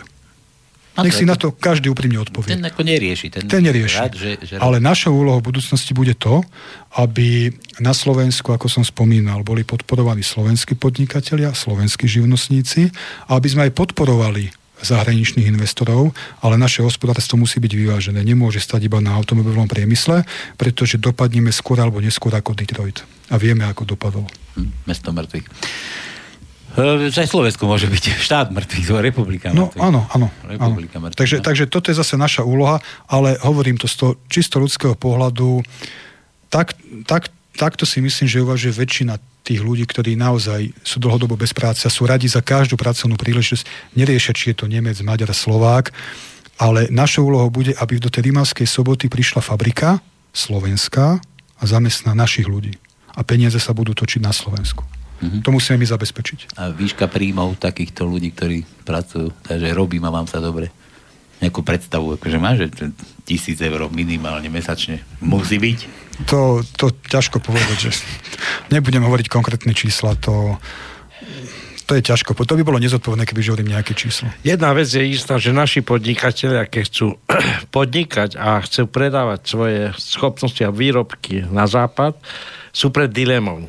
Môžu, ale za nižšiu cenu, ako sú u nich doma e, tieto výroby realizované. To znamená, že keď chce žiť a chce vyrábať, tak musí ísť cenou dole. A kde tá cena sa dá upravovať? Ani energie, ani materiál. Nič sa nedá e, ináč zlacnejšie kupovať, iba dať nižšie platy. A toto je vlastne tá dilema, ktorá u nás slovenský podnikateľ kvári a trápi, pretože povie, no dobre, ja ti viacej nemôžem dať, pretože už budem v strate a ja z vlastného vrecka pretože nie som schopný túto firmu utiahnuť. Musí mať nejaké zisky. A zisky iba vtedy, keď tie náklady sú rozložené nejak tak, aby som bol stále v pluse. Viete, ono, ono v živote platí, aj v politike, aj v ekonomike, podľa mňa jedna zaujímavá filozofia a to sa snažím riadiť aj pokiaľ ide o slovenské hnutie obrody aj o môj život osobný. A tá zásada je jednoduchá. Radšej mať 10 podporovateľov a každý z nich dá menej, ako mať jedného veľkého. Lebo keď z tých desiatich vám jeden odpadne, zostáva stále 9. Ale keď z toho jedného veľkého jeden odíde, tak vám zostane nula. A to je aj prípad, o čom sa bavíme, to je automobilový priemysel a Slovenská republika. Čiže snaha o vyváženosť. Hmm. Drahomíra sa ešte pýtala, e, že či si myslíš, že alebo ako, ako, ako, aký je názor tvoj, že ako bude politika podporovať evolúciu. My tu niečo spomínali, že bude politika vychovávať e- evolučne. Ako bude, ako bude podporovať evolúcia politika. Evolúciu politika. akože bude, že budeme rásť, akože to politiko, že budeme múdrejší, budeme To... tak som sa zamyslel. Nie, to, bola, to bola Drahomíra, ktorá si myslela, že proste, že politika je zbytočná, že ľudia majú žiť z tej spirit, spirit demokracie, a... či spirit demokracie. Prepačte za, za to odmočanie, len som sa snažil to nejak tak preložiť tú otázku, aby, aby som vedel na ňu odpovedať, lebo je to, je, to, je to zložitá otázka, no ako pokiaľ, pokiaľ budú v politike normálni ľudia, a nehovorím, že slušní, čestní, ale normálni ľudia, tak to bude všetko v poriadku. Len tu je problém to, že na Slovensku v politike vo väčšine prípadov nie sú normálni ľudia. A keď sa tam nejakí normálni ľudia dostanú, tak za pár mesiacov, rokov radšej sa stiahnu z tej politiky, lebo prišli na to, že buď by sa museli nechať kúpiť, e, alebo zabiť. Tak radšej odídu z tej politiky. A potom je tam 150 poslancov takých, akých tam je, vládne nám, e, vládnu nám tí, nám vládnu. A je to zabetonované. Iba sú dve možnosti, evolučný vývoj alebo revolučný vývoj. A, a keď vzhľadom tomu, že je aká taká, e, aká, nejaké ticho je, nie je revolučný stav ešte, tak vlastne ten evolučný vývoj ide nejakým spôsobom. Až tu príde do stavu, že vznikne dôvod, aby bola revolúcia. Nič iné. Áno, aj, aj taká je možnosť vývoja. Pravda, že evolučná alebo revolučná. No, tak to závisí od toho, ako sa tá situácia bude vyvieť. Otázka je napríklad celkom zaujímavá, legitimná, či nežná revolúcia, ak teda vôbec bola revolúcia v roku 1989, mala byť nežná. A, či by nemala byť, či nemala byť taká revolúcia revolučnejšia a možno tie pomery na Slovensku boli iné, pretože všetci, všetci vieme, že sa vymenili len tabulky na budovách a všetci bývalí protagonisti režimu sú dnes buď podnikatelia, oligarchovia, alebo vlastnia finančné skupiny. Alebo ak nie oni, tak ich deti. A je to, je to to isté, len to nie je červené, ale je to oranžové. A najhoršie to, že boli pri zdroji informácií, kde, vznik, kde sa stratili peniaze z Socialistického zväzu mládeže a iné, kde boli vlastne nejaké, nejaké zdroje a zmizli nezmizli, pardon, ostali niekde, ktorí vlastne dodnes ovplyvňujú život na Slovensku. Robo, asi jedna posledná, jedna z posledných otázok. Rozoberali sme tu Medzinárodný menový fond. A hneď na to Ludo sa pýta, že či máš nejaké skúsenosti so zahraničným obchodom, zahraničnou obchodnou politikou a či vieš, aké vzťahy tam fungujú? Toto, toto bude riešiť náš tým v rámci Slovenského hnutia obrody. Ja som síce vyštudovaný politológ, ale nie som vševedko, čiže, čiže toto skôr nechám na našich odborníkov, aby pripravili koncepčne k tomuto stanovisko a to, ako budeme v budúcnosti postupovať. Hm. Ale jednoznačne si už vyjadril, že, že odísť z Európy ešte nie, že sme na nich závislí. Mm, áno, a stále hovorím, 85% výrobkov na Slovensku vyrobených smeruje do krajín EÚ. To si každý vie spočítať, ak vystúpime z EÚ, clá a ďalšie veci, čo budeme robiť? Nie sme v pozícii Veľkej Británie, nie sme veľmoc. Ja som veľmi silný slovenský vlastenec a patriot a nebol som, a poviem to verejne náhlas, nebol som za to, aby Slovensko vstúpalo do Európskej únie, keď bol referendum. Mm-hmm. Ale súčasná doba je jednoducho takáto Jasné. Drahomíra sa rozčulila, sme to tu doplietli. Počúvaj, že nie spiritodemokracia, to som ja, Drahuš, prepač, ale spiritokracia. Spiritokracia. Vašu odpoveď nepovažujem za odpoveď, vy stále iba poukazujete, prečo stále ohovárate. Veď toto všetko ľudia vedia. Chceme to zmeniť alebo nie? Ernest. No, chceme to zmeniť, ale ja som ja prvýkrát počujem to slovo, nebudem ho ani opakovať, lebo sa ešte zakoktám. Spirit, spiritokracia. Ja to prvýkrát počujem a ja naozaj neviem, čo to slovo znamená. Ako to je, sú veľmi zložité otázky, pretože ja na ne neviem odpovedať.